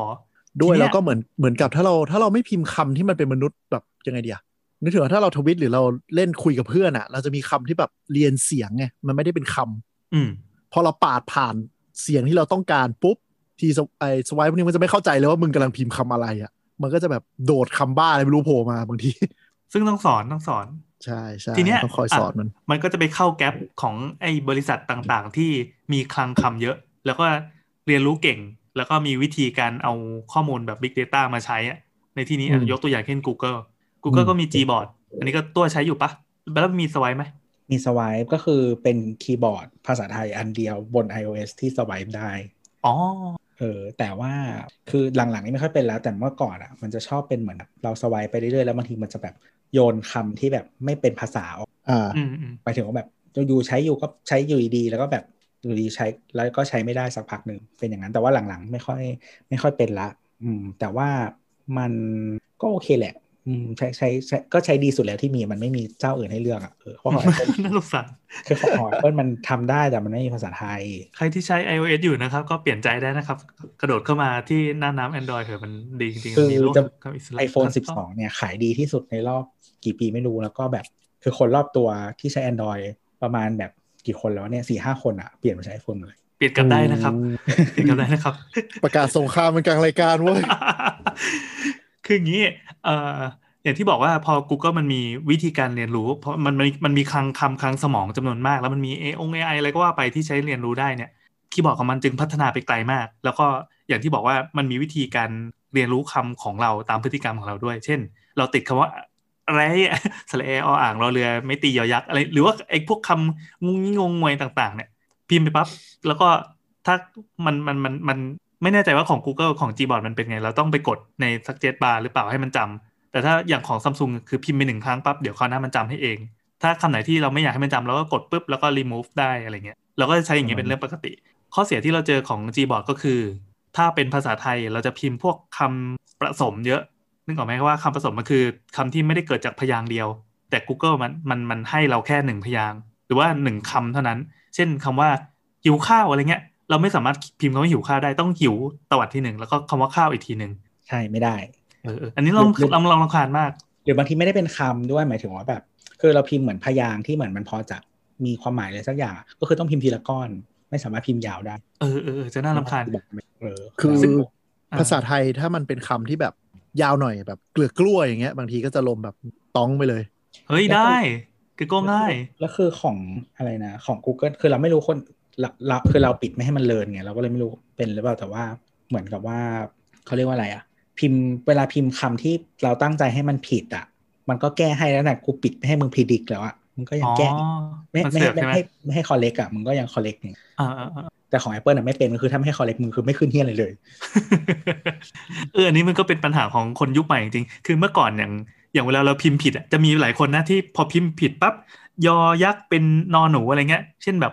นอนก็เป็นยอยยอยอะไรเงี้ย ยอยบะนอนละ เออ แล้วก็อะไรที่มันเคยเป็นมีมมาในยุคก่อนๆอะ แบลแจ้แบลแจ้ เออ แต่สมัยเนี้ยจะเปลี่ยนไปเว้ย วงวานเนี่ยเหรอ เวลาพิมพ์ผิดแม่งจะผิดแบบที่เราเดาไม่ได้เลยว่ามึงเมื่อกี้มึงจะพิมพ์อะไรนะ ใช่จริงแต่ละแต่คืออย่างนี้ด้วยแล้ว Google น่ะ มันจะมีแบบ suggest คำที่ผิด เพราะมันเรียนจากคน อ๋อใช่ อ่าถูก ใช่ อันนี้เป็นปัญหาที่เราไม่ใช้มัน เพราะคือเราอ่ะส่วนส่วนใหญ่เราเราคิดว่าตัวเองเป็นคนสะกดคำถูกพอสมควร แล้วก็วรรณยุกต์ออกเสียงเราเป๊ะ ฉะนั้นน่ะเวลาพิมพ์แล้วแบบเสียงผิดอ่ะก็คือ คือถ้าเราตั้งใจผิดคือผิดเพื่อเสียงเท่านั้น เราจะไม่ตั้งใจผิดให้แบบผิดโง่ๆอ่ะไม่ไม่ผิดอย่างเงี้ยเออ อ่า เราก็จะรำคาญว่าถ้ามึงสักเจตคำผิดมาให้กูอะไรอย่างเงี้ย ใช่ เพราะว่ามันมันเน้นความนิยมไงซึ่งความนิยมบางทีมันผิด เออเออเออเหมือนเราค้นคาว่าปรินเตอร์ใน Google อ่ะ มันจะขึ้นคำว่าปรินมาให้ คุณหมายถึงปรินหรือเปล่าปรินพ่อง กูจะเอาปรินอย่างเงี้ย โคตรดูเลยโคตรดู ที่ใหม่ที่เจอเยอะคือพวกเว็บอีคอมเมิร์ซอ่ะ แล้วพิมพ์ชื่อสินค้าผิดอ่ะ มันก็จะเป็นเหมือนแบบซอเสือเป็นวอกแวนนู่นนี่นั่นต่างๆ มีมีขึ้นหมด อ๋อเหรอเออ คือคือการทำ SEO หรือการดักคำอะไรพวกเนี้ยมันต้องเผื่อคนผิดด้วยไง แล้วการเผื่อคนผิดก็คือทำให้คำมันไปอยู่บนเน็ต หรือบนบอทที่เราเคยพูดไปแล้วเวลาบอทมันเก็บอะมันก็จะคิดว่าอ๋อคำนี้มันมีอยู่ด้วยมีอยู่ด้วยมีอยู่ด้วยพอบอท Google มันเก็บเยอะๆปุ๊บเอาวแสดงว่ามีคำนี้ดีกว่า แต่จริงๆ มันคือแบบมันคือคำที่มันผิดอะ ใช่ใช่ใช่ อืม ครับก็ค่อยๆพัฒนาไปตามคุณภาพการใช้ภาษาของเราไปเรื่อยๆแล้วกัน แต่ผมอะเป็นคนปิดทุกอย่างทิ้งเลยนะคือไม่ใช้ swipe ด้วยแล้วก็ปิด predictive ทั้งหมดทิ้ง ทำไมอ่ะ เพราะมันช้ากว่า ผม เฮ้ย ผมพิมพ์บนจอเร็วกว่า โห คือมันช้ากว่าเพราะว่าบางทีแบบภาษาไทยเวลาเราพิมพ์ตัดติดเป็นประโยค เรารัวบนหน้าจอเลย ทำไม่ได้ ทำได้กับบีบีเท่านั้น โหบีบี จริงๆเราข้ามยุคแบล็คเบอรี่ไปด้วยนะยุคพิมพ์ อืม แบล็คเบอใช่ใช่รี่ ใช่ เนี่ย เขาเขาแต่แบล็คเบอรี่นิดนึงคือ ได้ได้ พิมพ์พิมได้พ์บีบีได้เนี่ยคือพิมพ์ไทยไม่ได้นะ อ้าว เออพิมพ์ไม่ได้ Why? อังกฤษพิมพ์อังกฤษเร็ว แต่ว่าแบบพิมพ์ไทยไม่ได้เพราะว่ามันไม่เหมือนเกรดมณี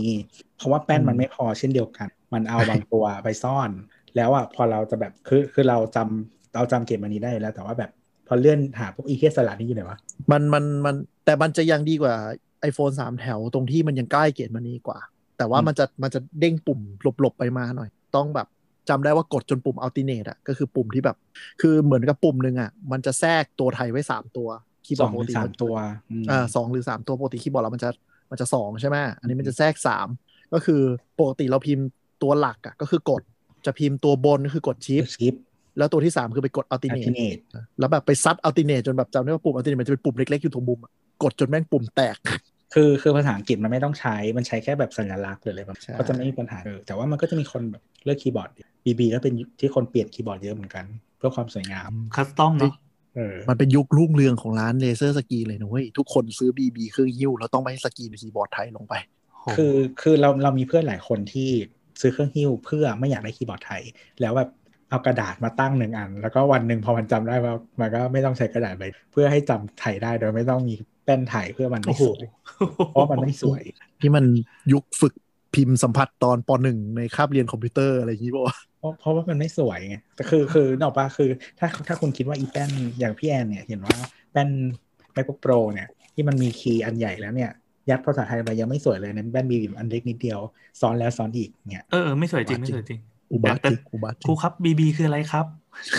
อ่ะไม่เป็นไร ฮ้ย บีบีมันก็เป็นอดีตหน้าหนึ่งที่เคยผ่านมาในประวัติศาสตร์ มือถือของของโลกเรานะครับ น้องๆอาจจะ มัน เกิด มา ไม่ทัน มันมาไวไปไวมากเลยอะ มาไวไปมาแรงมากแล้วก็หายไป อ่ะก็ขอบคุณที่วันหนึ่งมันเคยมีมา ทีนี้เมื่อกี้พอพอแตะเรื่อง macbook เราอยากจะจบ ep นี้ด้วยด้วยการด่า apple ละกันเพราะไหนๆละกันเรามีติ่ง apple อยู่ คือ คนไหนครับ มีแบบยอมรับกับไม่ยอมรับอ่ะ อ่ะก็คือ macbook เนี่ยอย่างที่ตัวบอกว่าเราใช้คีย์บอร์ดที่มันไม่มีคีย์ภาษาไทย อืมคิดว่าหลาย ๆ คนที่ใช้ Apple ก็อาจจะเป็นแบบนี้ คือสั่งออนไลน์ แล้วก็รอมันนานหน่อยนึง ให้มันมาส่งมาจากต่างประเทศเงี้ยเพื่อความสวยงาม เพราะว่าพอพิมพ์เสร็จปั๊บเราจะไม่ได้ต้องไปก้มจริงๆมันช่วยเรื่องการพิมพ์มากเลยนะ การพิมพ์ที่มีคีย์บอร์ดภาษาอังกฤษอย่างเดียวอะ บินได้อยู่ เพราะ แล้ว ใช่คืออย่างเนี้ย ทุกวันเนี้ยเราใช้คีย์บอร์ดของของเครื่องใหญ่เนี่ยเรายังต้องมีภาษาไทยอยู่แล้วเราก็ติดนิสัยก้มลงไปดู คือถ้าไม่มีก็ไม่ก้มทำไมว่ามันเป็นจิตวิทยาแล้วเป็นอะไรสักอย่างเลย เป็นความไม่ชัวร์ป่ะ ไม่ไม่แล้วบางคนเขาบอกว่าการที่ก้มไม่ได้อะทำให้พิมพ์เร็วกว่า เพราะว่าคุณไม่ลังเล อ่ะก็ถูก อืม แล้วก็เอ่อแต่ไหนๆก็เลี้ยวมาตรงนี้จะบอกว่าเป็นคำถามที่ผมเจอท็อปทรีตอนที่ทำเพจนักเรียนคีย์บอร์ด ว่า เอ๊ะ แล้วถ้าตัวคีย์บอร์ดมันไม่มีภาษาไทยอ่ะ มันจะพิมพ์ไทยได้เหรอ โอ้โห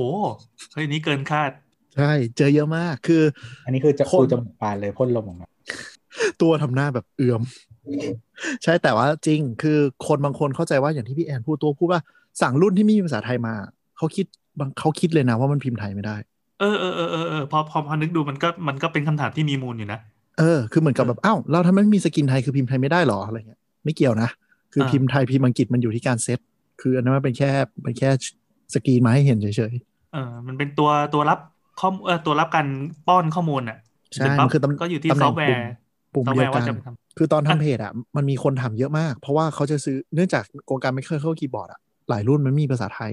อืม คีย์แคปแต่งก็ไม่มีภาษาไทย แล้วเขาก็จะแบบไม่เข้าใจว่า เอ๊ะ มันพิมพ์ได้เหรออะไรเงี้ย อืม หยิบหยิบมาตอบแล้วกัน ก็จะบอกว่าพูดอะไรวะลืมอ๋อตะกี้เพิ่งกดสั่งคีย์บอร์ดไปตอน ตอนนั่ง อะคุยวไระ กันเนี่ยเหรอ ใช่ไม่ไม่คีย์บอร์ดถูก โอ้โห ๆ อะไร ไม่เพราะ วะ ว่าเพราะว่าไม่คือเปลี่ยนคอมแล้ว คือเซตเซตอัพที่โต๊ะทำงานของเราอะเราจะมีเมาส์กับคีย์บอร์ดไว้แล้วก็คอมมายกสูงขึ้นมาแล้วมีจออีกอันนึง อ๋อ ก็คือไม่ได้ใช้คีย์บอร์ดของค ไม่ อม ได้ใช้คีย์บอร์ดของเครื่อง แล้วไม่ได้ อ่า ใช้ทัชแพดของเครื่องอะไรอย่างนี้ไม่ได้ใช้แท็กแพดของเครื่อง แล้วคีย์บอร์ดกับเมาส์อันเดิมที่เราใช้อยู่อะมันมันใช้กับอันนี้ไม่ได้เพราะมันเป็น USB A อ๋อ ความ Apple นะ USB A แล้วเครื่องใหม่มันไม่มี ครับ เออก็เลยต้องก็เลยหาคีย์บอร์ดบลูทูธกับเมาส์บลูทูธมันแล้วก็เหมือน โอ้ครับ ไปเจอ หาอะแดปเตอร์แปลงไม่ง่ายกว่าวะ ไม่ครับไม่อยากสิ นี่ไง นี่ไง แล้วก็ไปเจออันหนึ่งแล้วก็อ้าวโอเค หน้าตาดูโอเคอะไรเงี้ยแล้วก็กดกดแล้วก็แบบไม่มีภาษาไทยด้วยว่ะก็เลยหาอันที่แบบมาจากเมืองเมืองนอกที่มันไม่มีไทย แล้วกดแล้วเป็นสีลุ้งไฟ RGB ป่ะ ไม่ไม่ไม่ไม่ ไม่มี เออเออเออ ตัวนี้แบ ล้ว บตัวนี้ถ้าเจอกันตัวแบบอาจจะอกแตกตายก่อน เนี่ยเลยอยากอยากไปหาของจริงแล้วไอ้ที่แบบกดแล้วไฟมันว้าวว้าวว้าวบ่อยมันจะเป็นยังไงวะ กลับมาที่คีย์บอร์ด MacBook และ ครับ MacBook Air และ MacBook Pro รุ่นใหม่ครับ อ่าอ่าอ่าคืออย่างนี้อ่าล่าสุดเราเห็นคุณคุณ ESZ อะใน Twitter นะ ที่เขา อ่า คุยกับคุณคุณอ่ามิวนิวว่า อืม เจอปัญหาอย่างมากในการพิมพ์คีย์บอร์ดของ MacBook เวอร์ชันใหม่เวอร์ชันไอไอตัว M1 เนี่ย อืม อืม ก็คือการสกรีนคีย์บอร์ดภาษาไทยอ่ะถ้าเราเอาเอาเอาที่ลองหลับตาแล้วนึกภาพนะ ปุ่มคีย์บอร์ดที่มันมี 2 ภาษา ภาษาอังกฤษจะอยู่ซ้าย ภาษาไทยจะอยู่ขวา มีขวาบนกับขวาล่าง อันนี้คือสิ่งที่เราชินกันมา แต่ว่าไอตัวคีย์บอร์ดรุ่นใหม่ของ Apple รุ่นใหม่เนี่ยมันสลับกันมันเอาภาษาอังกฤษไว้ขวาและภาษาไทยไว้ซ้าย ปัญหาของคนที่พิมพ์สัมผัสไม่ได้ร้อยเปอร์เซ็นต์น่ะก็คือจะต้องก้มไปคือเราเราก็น่าจะเป็นก็คือเราถ้ามีภาษาไทยเราจะก้มดูภาษาไทยนิดนึงเพื่อความมั่นใจอะไรเงี้ย มันจะนิ้วมันจะเคลื่อนไปหนึ่งตำแหน่ง อืม ด้วยความเคยชิน ทำไม งงไหมงงไหม วะ คือ เอ้ย คือ มัน เหมือนเวลาคือ มันเป็น คือ จริงเป็นจริง นอกจากมาสเมอรี่ที่มือแล้วมันมีที่ตาด้วย อ่ามีที่ตา เช่นแบบเราเราจำได้ว่ารอเรือแมันอยู่ตัวนี้ ตัวต่อไปมันจะต้องถ้าสลับเป็นภาษาอังกฤษมันจะต้องเป็นตัวนี้แน่นึกออกไหมหรือไม่ก็ งองูมันอยู่ตรงนี้ปั๊บขยับไปอีกนิดนึงมันจะคือมันมีตัวใกล้เคียงอะ คือ แล้วมันทำให้พิมพ์พลาดได้เว้ย คือคีย์บอร์ดที่เป็นภาษาอังกฤษล้วนอะปกติตัวอักษรอะจะอยู่ตรงกลางปุ่มพอดี อ่า แต่เนื่องจากว่าอันเนี้ยถ้าคีย์บอร์ดไทยเนี่ย มันจะมีมันก็ต้องเลือกฝั่งซ้ายฝั่งขวาใช่ไหมเพื่อวางให้มันพอดี ฉะนั้นเนี่ยเวลามองแทนที่จะวางมองตรงกลางเนาะมันก็จะมองด้านซ้ายหรือด้านขวาของปุ่ม เออแต่ถ้าสมมติเราจำไว้แล้วว่า กูมองขวาเสมอ แล้ววันหนึ่งมันไปอยู่ทาง อืม เลยจะแบบเฮียมองแล้วมองไม่ถูกปุ่มอะไรอย่างเงี้ย เฮ้ย อันนี้มันเป็น อืม เรื่องแบบ user experience นิดๆหน่อยๆนะที่ที่เราก็งงว่า Apple มันมันมันเปลี่ยนอะไรแบบเนี้ยมาหลายครั้งแล้ว ตั้งแต่แบบเรื่องการการสกรอใช่ไหมที่ว่าไถ่ายขึ้นแปลว่าจอหมุนลงไถ่ายลงแปลว่าจอหมุนขึ้นอะไรที่วันหนึ่งมันก็เปลี่ยนขึ้นมา แล้วเราก็แอบไปเปลี่ยนคอมของชาวบ้านให้เป็นเป็นอย่างนี้ เพื่อแบบมึงจะต้องเรียนรู้ใหม่เพื่อใช้ Apple ต่อไปอะไรอย่างเงี้ย ไม่มีอันนี้ด้วย แต่ว่าตอนนี้เราพยายามทำทับ Apple แล้วก็ยังไม่ชินก็คือว่าปุ่มเปลี่ยนภาษา อ๋อเออใช่ใช่ใช่ผมเปลี่ยนภาษา ซึ่งอันใหม่มันจะไปอยู่ล่างซ้ายสุดปะ เออแต่ไม่ต้องใช้อันนั้นก็ได้ยังใช้คีย์เดิมได้ ซึ่งเราก็ไม่ได้ใช้ปุ่มเปลี่ยนภาษานั้น ยังใช้คีย์คีย์คีย์ default ปัจจุบันเนี้ยคือเป็น control space อ่าอ่าอ่า เออแต่ว่าสมัยก่อนนู้นอะ คอมมานด์สเปซเนี่ยเหรอ command space คือของเก่า ว้ายแก อุ้ยเราใช้ของเก่าว่ะ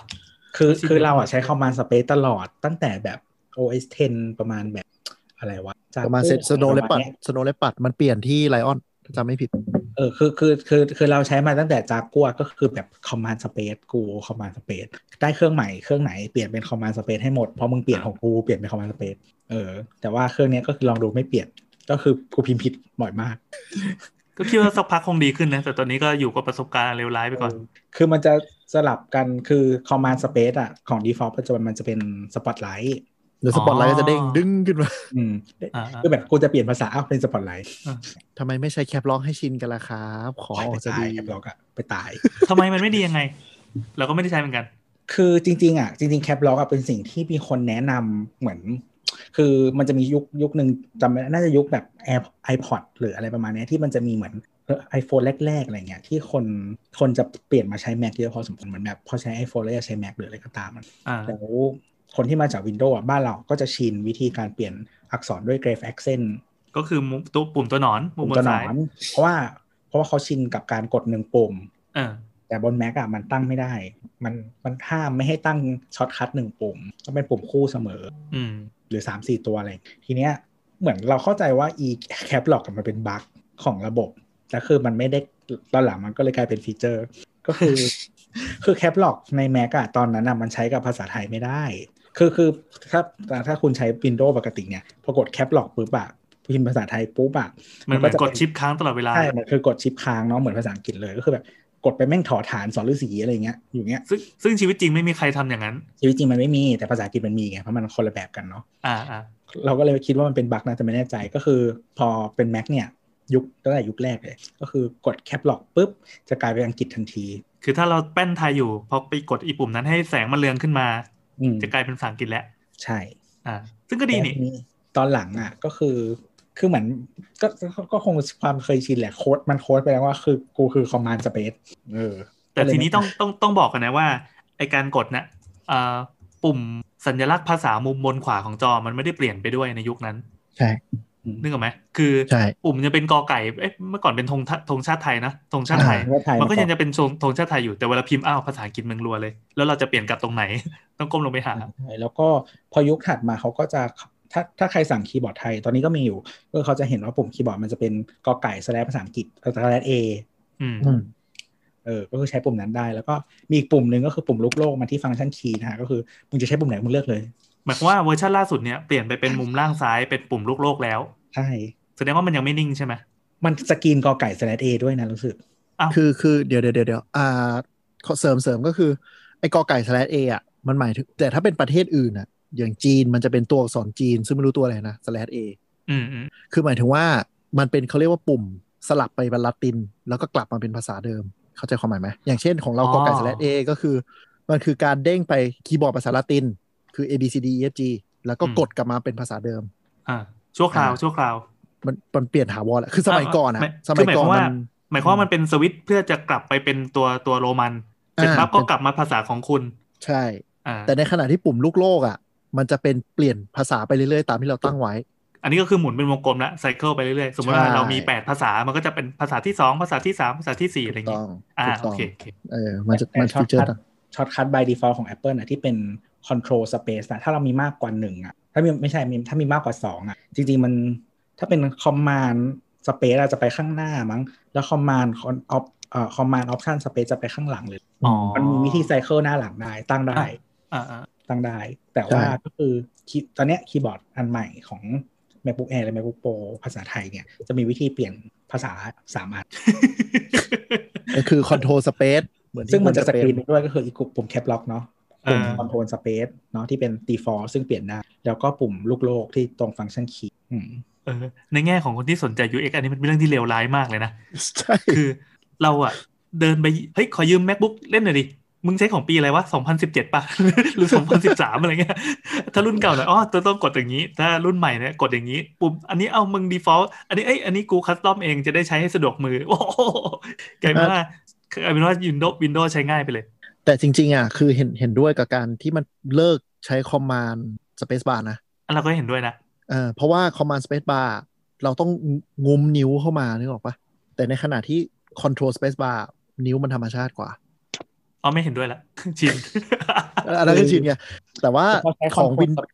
โทรสเปซบาร์รู้สึกว่าใช้มือซ้ายแบบ ใช้นิ้ว เออ แล้วมันต้องใช้นิ้วก้อย เออ มันไม่ถนัด อ่า แต่ส่วนของฝั่ง Windows อ่ะ default จริง ๆ ที่เขาใช้กันคือ alternate ก็คือนิ้วโป้ง แล้วก็ shift อืม อ่าที่จะใช้เยอะ แต่เมืองไทยเนื่องจากว่าอีปุ่มตัวหนอนได้รับความนิยมหลังล้นหลาม ทุกคนก็เลยจะใช้ตัวหนอนกันจนชินแล้ว คือคือจริง ๆ ของ Windows ก็ต้องตั้ง เพราะมันใช่ไหมมันก็เป็น 2 ปุ่มเหมือนกันถ้า default อ่ะ มันไม่ มันเคย มันเคยมียุคหนึ่งที่ Windows ตั้งมาเป็นตัวหนอนให้เลยสำหรับเวอร์ชันไทย แล้วมันเหมือนกับ มันคงไปมีปัญหาอะไรสักอย่างอะ่ะ ก็คือแบบกลับมาเป็น default เถอะ แล้วเดี๋ยวอยากได้ไปตั้งเอง อืม หน้าที่ของฝ่ายไอทีของทุกบริษัทก็คือเวลาได้เครื่องใหม่มา ต้องไปเปลี่ยนตัวหนอน ไปแก้ ไม่งั้นก็ ตรงนี้ จะโดนโทรมาด่าว่า กูพิมพ์ไทยไม่ได้โว้ย ก็ต่อกลับไปว่าอีโง่ ทุกวันทุกวันเนี้ยที่เซตอัพคอมให้ที่บ้านอะเปิดมาปุ๊บทำอะไรบ้างรู้ป่ะหนึ่งเรียก My คอมพิวเตอร์รีไซเคิลบินกลับมาหน้าเดสก์ท็อปสอง อ่า ตั้งอีตัวหนอน ต้องทำทุกรอบ เออว่ะ จ เลย ริง เนี่ยจริงๆ คือเวลาซื้อคอมให้เมียหรือว่าแบบจะต้องทำอะไรสักอย่างที่แบบเมียเป็นยูเซอร์ระดับที่ไม่ถูกใจแล้วจะด่า ใช้อย่างเดียวใช้อย่างเดียวใช้อย่างเดียว ใช่ใช่ตอนเนี้ยเลยแบบลังเลมากเว้ยถามตัวไปว่าเฮ้ยแบบเอ้ยตกลง M1 มันดีไม่ดียังไงดูสเปคดูราคาอะไรที่ถามไปวันเนี้ย อืม แต่พอมานึกหน้าเมียที่แบบจะต้องเจอคีย์บอร์ดอีแบบเนี้ย ไม่กล้าไปแล้วอะจะไปซื้อคีย์บอร์ดที่มีแต่ภาษาอังกฤษอย่างเดียวเดี๋ยวเมียก็บ่นอีก พี่ลองไปที่ร้านแล้วให้เขาลองกดดูแล้วถ้าเขาไม่ notice ก็คือได้ อ๋อไม่ได้ว่ะ เวลาใช้จริงมันไม่เหมือนกัน แต่แต่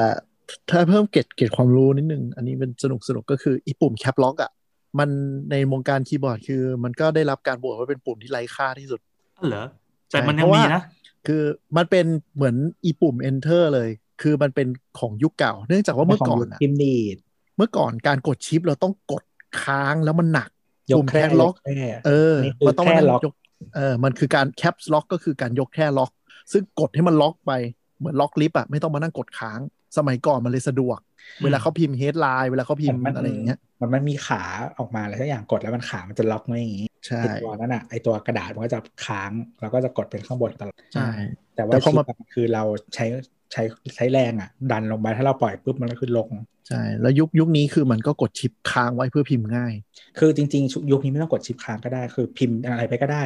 แล้ว อืม เลือกทั้งทั้งแถวอ่ะ แล้วก็กด อ่า ให้มันเป็นใหญ่กดเล็ก อะไรอย่ากงเงี้ ด ย อะไรก็กดไปมันหมดอ่ะ ใช่ ทีนี้แคปล็อกในหมู่โปรแกรมเมอร์หรือวงการคีย์บอร์ดเขาก็จะเป็นปุ่มที่โมไว้ใช้กับปุ่มอื่นเยอะที่สุด ปุ่มเปลี่ยนภาษาก็เลยเป็นหนึ่งในนั้นด้วย อ๋อ อาจจะชินจากแม็กนั่นแหละอย่างที่ตัวบอก คือมันผิดมาตั้งแต่ใช้กันมา แล้วก็กลายเป็นวัฒนธรรมอย่างหนึ่งไปเลย อืม ประมาณนั้น แต่จริงๆ ถ้าจะให้เราเปลี่ยนแล้วเราก็เลือกไปเปลี่ยนเป็นทางแคปล็อกนะ ก็ดี ดู อืม สะดวกดี มันกดนิ้วก้อยอยู่ตรงปลายๆอยู่ตรงแป้นเหย้าที่เรากดอยู่แล้วอ่ะ อืม มันก็จะเปลี่ยน คือ เร็ แต่ ว ว่าแคปล็อกอ่ะสะดวกกว่าเพราะว่าเออหมายถึงว่าโอเคสะดวกกว่าไอ้ปุ่มฟังก์ชันเพราะปุ่มฟังก์ชันน่ะนิ้วก้อยอ่ะเยื้องไม่ถึง ใช่ ต้องแบบ อืม ตั้งใจลง แต่ว่าแคปล็อกอะเลื่อนไปแค่นี้ คือแคปล็อกมันติดกับตัว A ใช่ไหมซึ่ง หรือว่าถ้าเป็นภาษาไทยก็คือ for fun นะ อืม ก็คือเวลาเราวางมันเป็น for หอกดอยอาสวใช่ไหม for fun ก็คือนิ้วก้อย ขยับไปหนึ่งปุ๊บได้เลย แต่ว่าแบบปุ่มฟังก์ชันคีย์มันต้องลง ใช่ มันจะ ก็แคปล็อกน่าจะได้รับความนิยมในอนาคตเพิ่มขึ้นเยอะนะ คิดว่า อะไรก็ได้แต่ว่าช่วยทำให้มันนิ่งๆครับขอเสเสถียรภาพนิดนึง เอาหน่อย อ่า อย่างน้อย App- Apple ก็ไม่ได้หาทำไป แปลงอะไรนะคิวเวอร์ตี้เปลี่ยนเป็นอย่างอื่นเป็นแบบ Apple Layout อะไรอย่างเงี้ย แต่แต่แต่คือแต่คือถ้า ไม่แน่นะเว้ย ถ้าพิมพ์สัมผัสได้แล้วก็คีย์บอร์ดก็จะสวยงามอะแล้วก็มึงจะเปลี่ยนวิธีไหนก็เปลี่ยนไป เออหัดนะครับ หัดนะครับ อันนี้เริ่มต้นได้ที่คุณตัวคุณเองนะครับ อ่ะโอเค เรามาปิดท้าย EP นี้กันด้วยการด่า Apple ต่ออีกทีหนึ่งนะครับ ก็คืออย่างที่บอกว่าคีย์บอร์ด Apple เนี่ยมันผ่านการการพัฒนาขึ้นพัฒนาลงมาหลายรอบ ช่วยเล่าให้ฟังหน่อยว่ามันเกิดอะไรขึ้นกับคีย์บอร์ดของ MacBook เนี่ยคือเรารู้สึกว่าอ่าอ่าของเราก่อนนะ เรารู้สึกว่าเราไม่ถนัดเลยในการที่ไปเห็นคีย์บอร์ด MacBook ที่แบบแป้นบางเหลือเกินอะบางจนแบบ เราใช้คอมที่อื่นมาแล้วพอไปใช้คีย์บอร์ดของ MacBook รุ่นใหม่ๆแบบมันจะกดเราไม่ไม่สนุกนิ้ว ไอตัวเราไอตัวเรา ก็คือมันมีอันนี้เริ่มมาจาก Product อันหนึ่งชื่อ MacBook เนี่ยชื่อสับสนชิบหาย เอาปีไหน MacBook 12 MacBook 12 นิ้วฮะก็คือตั้งแต่สตีฟจ็อบไปตั้งชื่อส้นตีนเลยมั้ย อันนี้พอติดติดจอบตายแล้วใช่ไหม เออ อ่าพอตายปั๊บก็มี ก็ เรื่อ คือง นี้ แบบ ขึ้นมา เหมือนแบบ i iPad Air iPad Pro บ้าบออะไรเนี่ยมันเรียงชื่อประหลาด ก็ anyway ก็คือคือก่อนก่อนยุคก่อนยุค MacBook เนี่ยมันจะมีมันจะมีใน MacBook lineup เนี่ยมี 3 รุ่นก็คือ MacBook MacBook Pro แล้วก็ถัดมาก็คือ Mac- MacBook Air จะเป็นตัวเริ่มของที่เปลี่ยนมาใช้แบบอลูมิเนียมทั้งหมดใช่ปะ อืม นี่อันนี้พูดถึงยุคพลาสติก ก็คือ ยุคพลาสติก MacBook จะเป็น MacBook บางคพนลาสติก จะเรียกว่า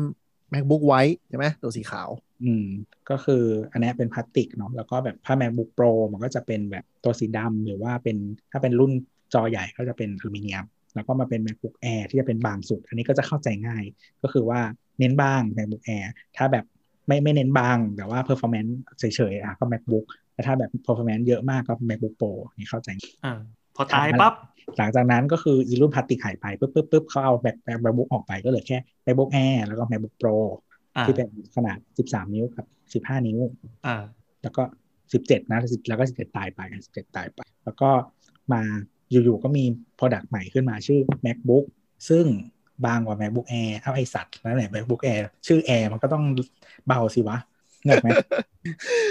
ไม่ ใช่ มันมันมันผมมันมันออกมาตัวแรกก่อนเปล่า แล้วเดี๋ยวตัวหลังค่อยตามมาแล้วค่อยมาแยกไลน์อัพเหมือนเดิมอะไรอย่างนี้ มันเป็นแค่ ครับ การก้าวกระโดด แล้วก็เนี่ยก็ฆ่าทิ้งไปแล้วไงแต่ไม่เป็นไร เอ้ยทำไมเราต้องมาปกป้องเนื้อะ MacBook ก็คือคือคอนเซ็ปต์มันคือแบบบางที่สุดเบาที่สุด อ่า เล็กที่สุด เล็กที่สุดเออก็คือจอก็จะเล็กเอ่อตอนนั้นมันจะอยู่ระหว่าง MacBook Air 11 กับ 13เนอะแต่ว่าตอนนี้ MacBook Air 11 ไม่มีละอ่ะก็จะเป็น 12 ก็คือจะเล็กสุดในที่ Apple มีละแล้วก็ความบางเบาเนี่ยมันคือมาในทุกดีไซน์เลยตั้งแต่ CPU ก็คือห่วยๆ เพราะว่าแบบมันทำได้แค่นั้นอะไรอย่างเงี้ยเนาะเพราะว่ากินไฟน้อยที่สุดบางๆอะไรเงี้ยทีนี้ส่วนที่กินพื้นที่เพื่อที่จะใส่คอมโพเนนต์อย่างอื่นเข้ามาเนี่ยมันก็คือคีย์บอร์ด เพราะว่าระยะที่ระยะกดอ่ะมันกินพื้นที่ ความหนา ความหนา แล้วคือ ครับ สวิตช์แบบที่ใช้อ่ะเขาเรียกว่าซิสเ e อร์คี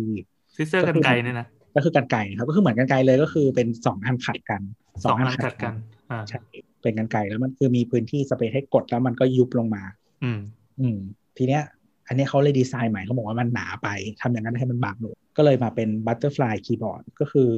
เหมือนการการขัดกันอะมันจะแบบดูเยอะกว่านั้น มันมีเหมือนช่วงเอ่อหมายถึงว่าแบบมีความความเขาเรียกว่าอะไรอะตัวตัวสวิตช์ที่ขัดกันอะมันจะแบบมันจะมันจะไม่เป็นลูกกันไก่อะเออเขาเลยเรียกว่าบัตเตอร์ฟลาย เอางี้ให้มองจากด้านข้างแล้วกัน สมมตินะ ใช่ใช่ เรา ใช่ เรามองจาก ใช่ ด้านข้างอ่ะของเดิมจะเป็นรูปตัว x ซึ่งตัว x เนี่ยเราบีบมาจากข้างบนได้มันจะเป็นแบบ อืม มันจะกึกกักกึกกักได้ ใช่ แต่ว่าอันใหม่ที่เขาคิดขึ้นมาเป็นบัตเตอร์ฟลายอันนี้มันเป็นยังไง ของเดิมเป็นตัว X นะ อันนี้เป็นตัวเหมือนปีกผีเสื้อเป็นตัว V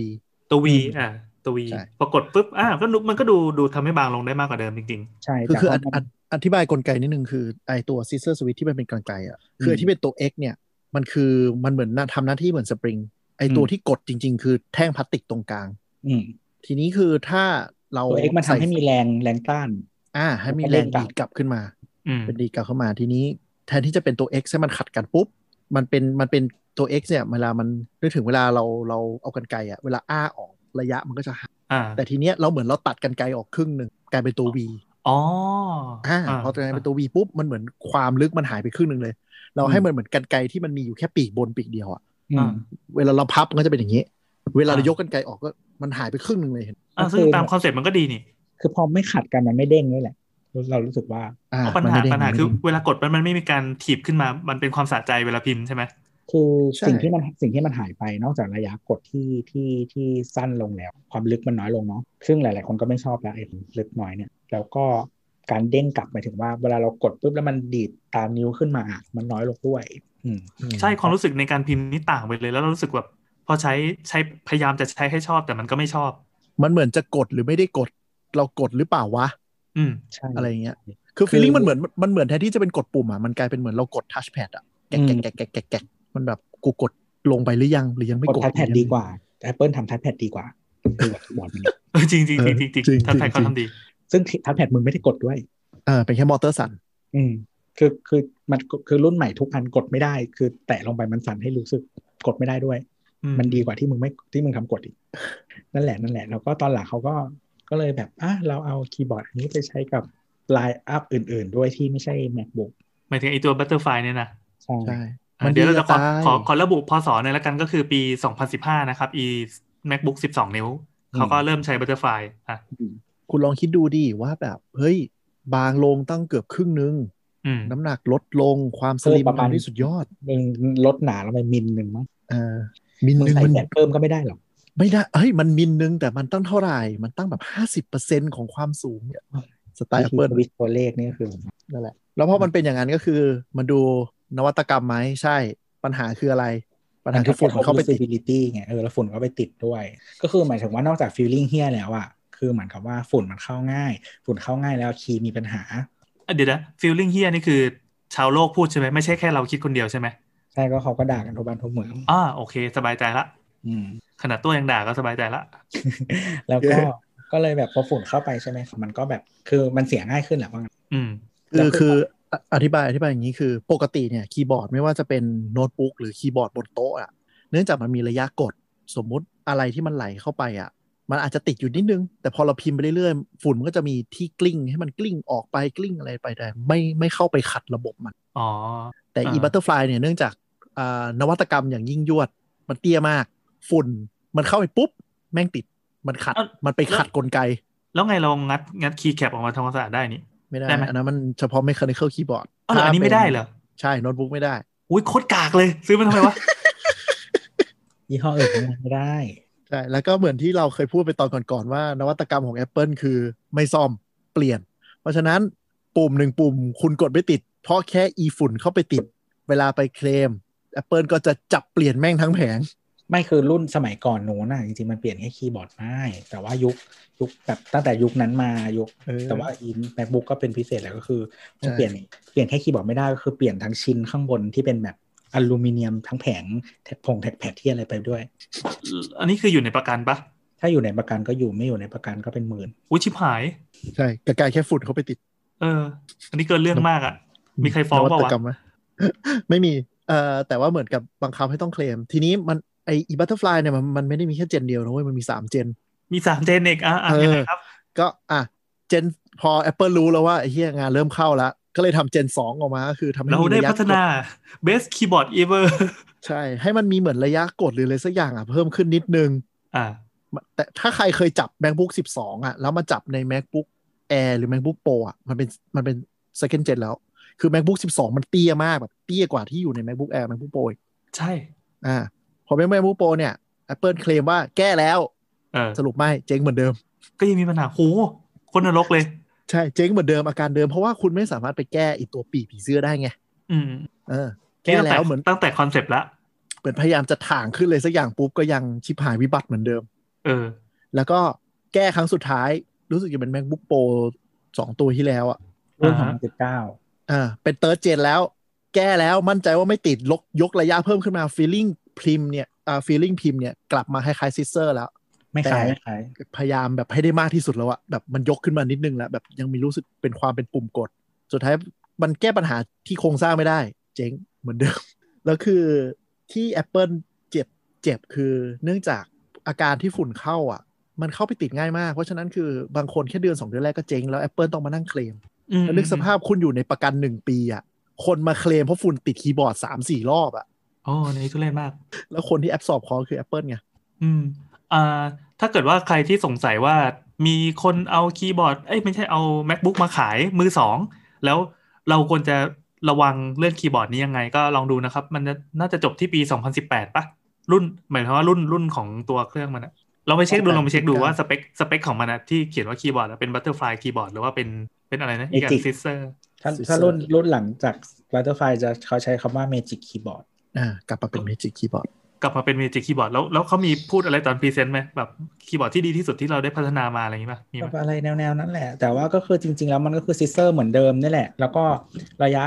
ระยะกดอ่ะ มันเตี้ยกว่าคีย์บอร์ดแบบเดิมอยู่ดี อืม แต่ว่าดีกว่าบัตเตอร์ฟลายแค่เนี้ย กดแล้วเด้งเหมือนเดิม อ่าเด้งเด้งสูงกว่าบัตเตอร์ฟลายแต่ก็ไม่ไม่ไม่ยกสูงเหมือนรุ่นเก่า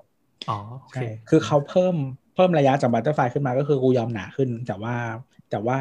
มันก็บางกว่ารุ่นเดิม อืม แล้ ๆ ว ถ้าใครเคยใช้ macbook ช่วงปี 2012-2013อ่ะมันจะยังสูงอยู่จะจะต่างอย่างเห็นได้ชัดเลย ถ้าลองไป อืม ไปเทียบกันคู่กัน คือไอ้รุ่นเครื่องปัจจุบันนี้ใช่ไหมที่เราที่เราใช้คือ Mac MacBook Air M1 แล้วเครื่องก่อนอันนี้ของเราคือ MacBook Air 2018 ซึ่งอันนั้นนะเป็นแบบเดิมเลย ก็คือรู้สึกได้เลยว่าระยะกดมันไม่เท่ากัน อืมอันนี้คือไว้ใจได้แล้วใช่ไหม อืมแต่คือดีขึ้นแต่ว่ารู้เลยว่าแบบเดิมอ่ะมันลึกกว่า แล้วก็กดดีกว่า แลกมาทุกอย่างเพื่อความบาง อืม เป็นความชิบหายสูงสุดของ Apple นะแล้วจำได้ว่าตอนที่แบบ ก็ตั้งแต่ iPhone แล้วมันก็ทำ โผล่มาใน Presentation ว่าแบบ Magic Keyboard คือทุกคนแม่งเฮอะ ฟีเจอร์โว้ย คือกลับมาใช้อันเดิมแล้วแล้วแบบจำได้ว่าพาดหัวข่าว แบบมันบอกเลยว่าแบบแบบไฟนอลี่อ่ะกลับมาใช้แล้วจากการที่ดื้อมาสามเจนอ่ะ แล้ว อืม ยิ่งดื้อยิ่งชิบหายอ่ะ เออ คือไปดูรีวิวรีวิวเวอร์เมืองนอกอะไรเงี้ยถึงไม่ว่าจะเป็นค่ายที่แบบอวย Apple เป็นประจำขนาดไหน ก็จะบอกว่าแบบคีย์บอร์ดมึงเฮี้ย The Verge The Verge The Verge เออ อืม อะไรอย่างงี้ย ก็เหมือนมียุคยุคยุคนั้นแหละยุคประมาณก่อน 2018 จะเป็นยุคที่แบบ มึงดิเอาคนเมายามาดีไซน์หรือเปล่า ก็ไม่รู้ หลายอย่างมากของ Apple ก็ดี ในที่สุดก็ผ่านพ้นยุคนั้นไปนะครับ ยุคนี้ก็เป็น M1 ละ เราจะมองคุณใหม่อีกครั้งหนึ่ง แต่ว่า แต่แต่ คีย์บอร์ด ไม่ คีย์บอแต่ร์ดไม่ใช่ว่าจะไม่มีปัญ หา หานะเว้ย ก็ต้องรอดูกันไป เดี๋ยวเราดูเราดู อันนี้ก็ให้ตัวเป็นหนูลอง ยา ลองดูลองดู ไม่ ผ่านไป ไม่ หนึ่ง คื ปี อไอ้รุ่นรุ่นก่อนหน้านี้หมายถึงว่า คือมันมันกลับมาใช้ Magic Keyboard ก็สักพักนึงแล้ว ก็ยังไม่มี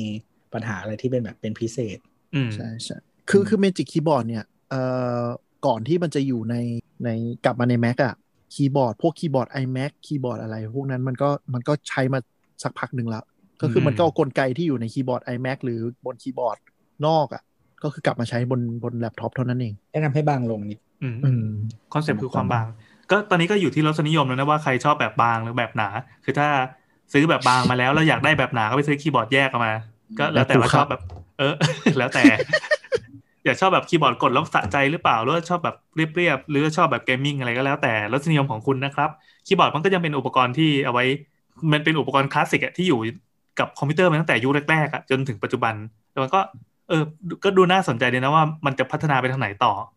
ในขณะที่วิธีการ Input มันก็เปลี่ยนไปเยอะ โลกเรามันก็มีวิธีการป้อนข้อมูลเข้าสู่คอมพิวเตอร์แบบใหม่ๆ มากมาย แต่คีย์บอร์ดก็ยังอยู่คู่มนุษยชาติต่อไป คือตอนที่บอกว่าเอ้ยแบบคีย์บอร์ดอะไรตอนที่คิดว่าแบบคีย์บอร์ดสี่พัน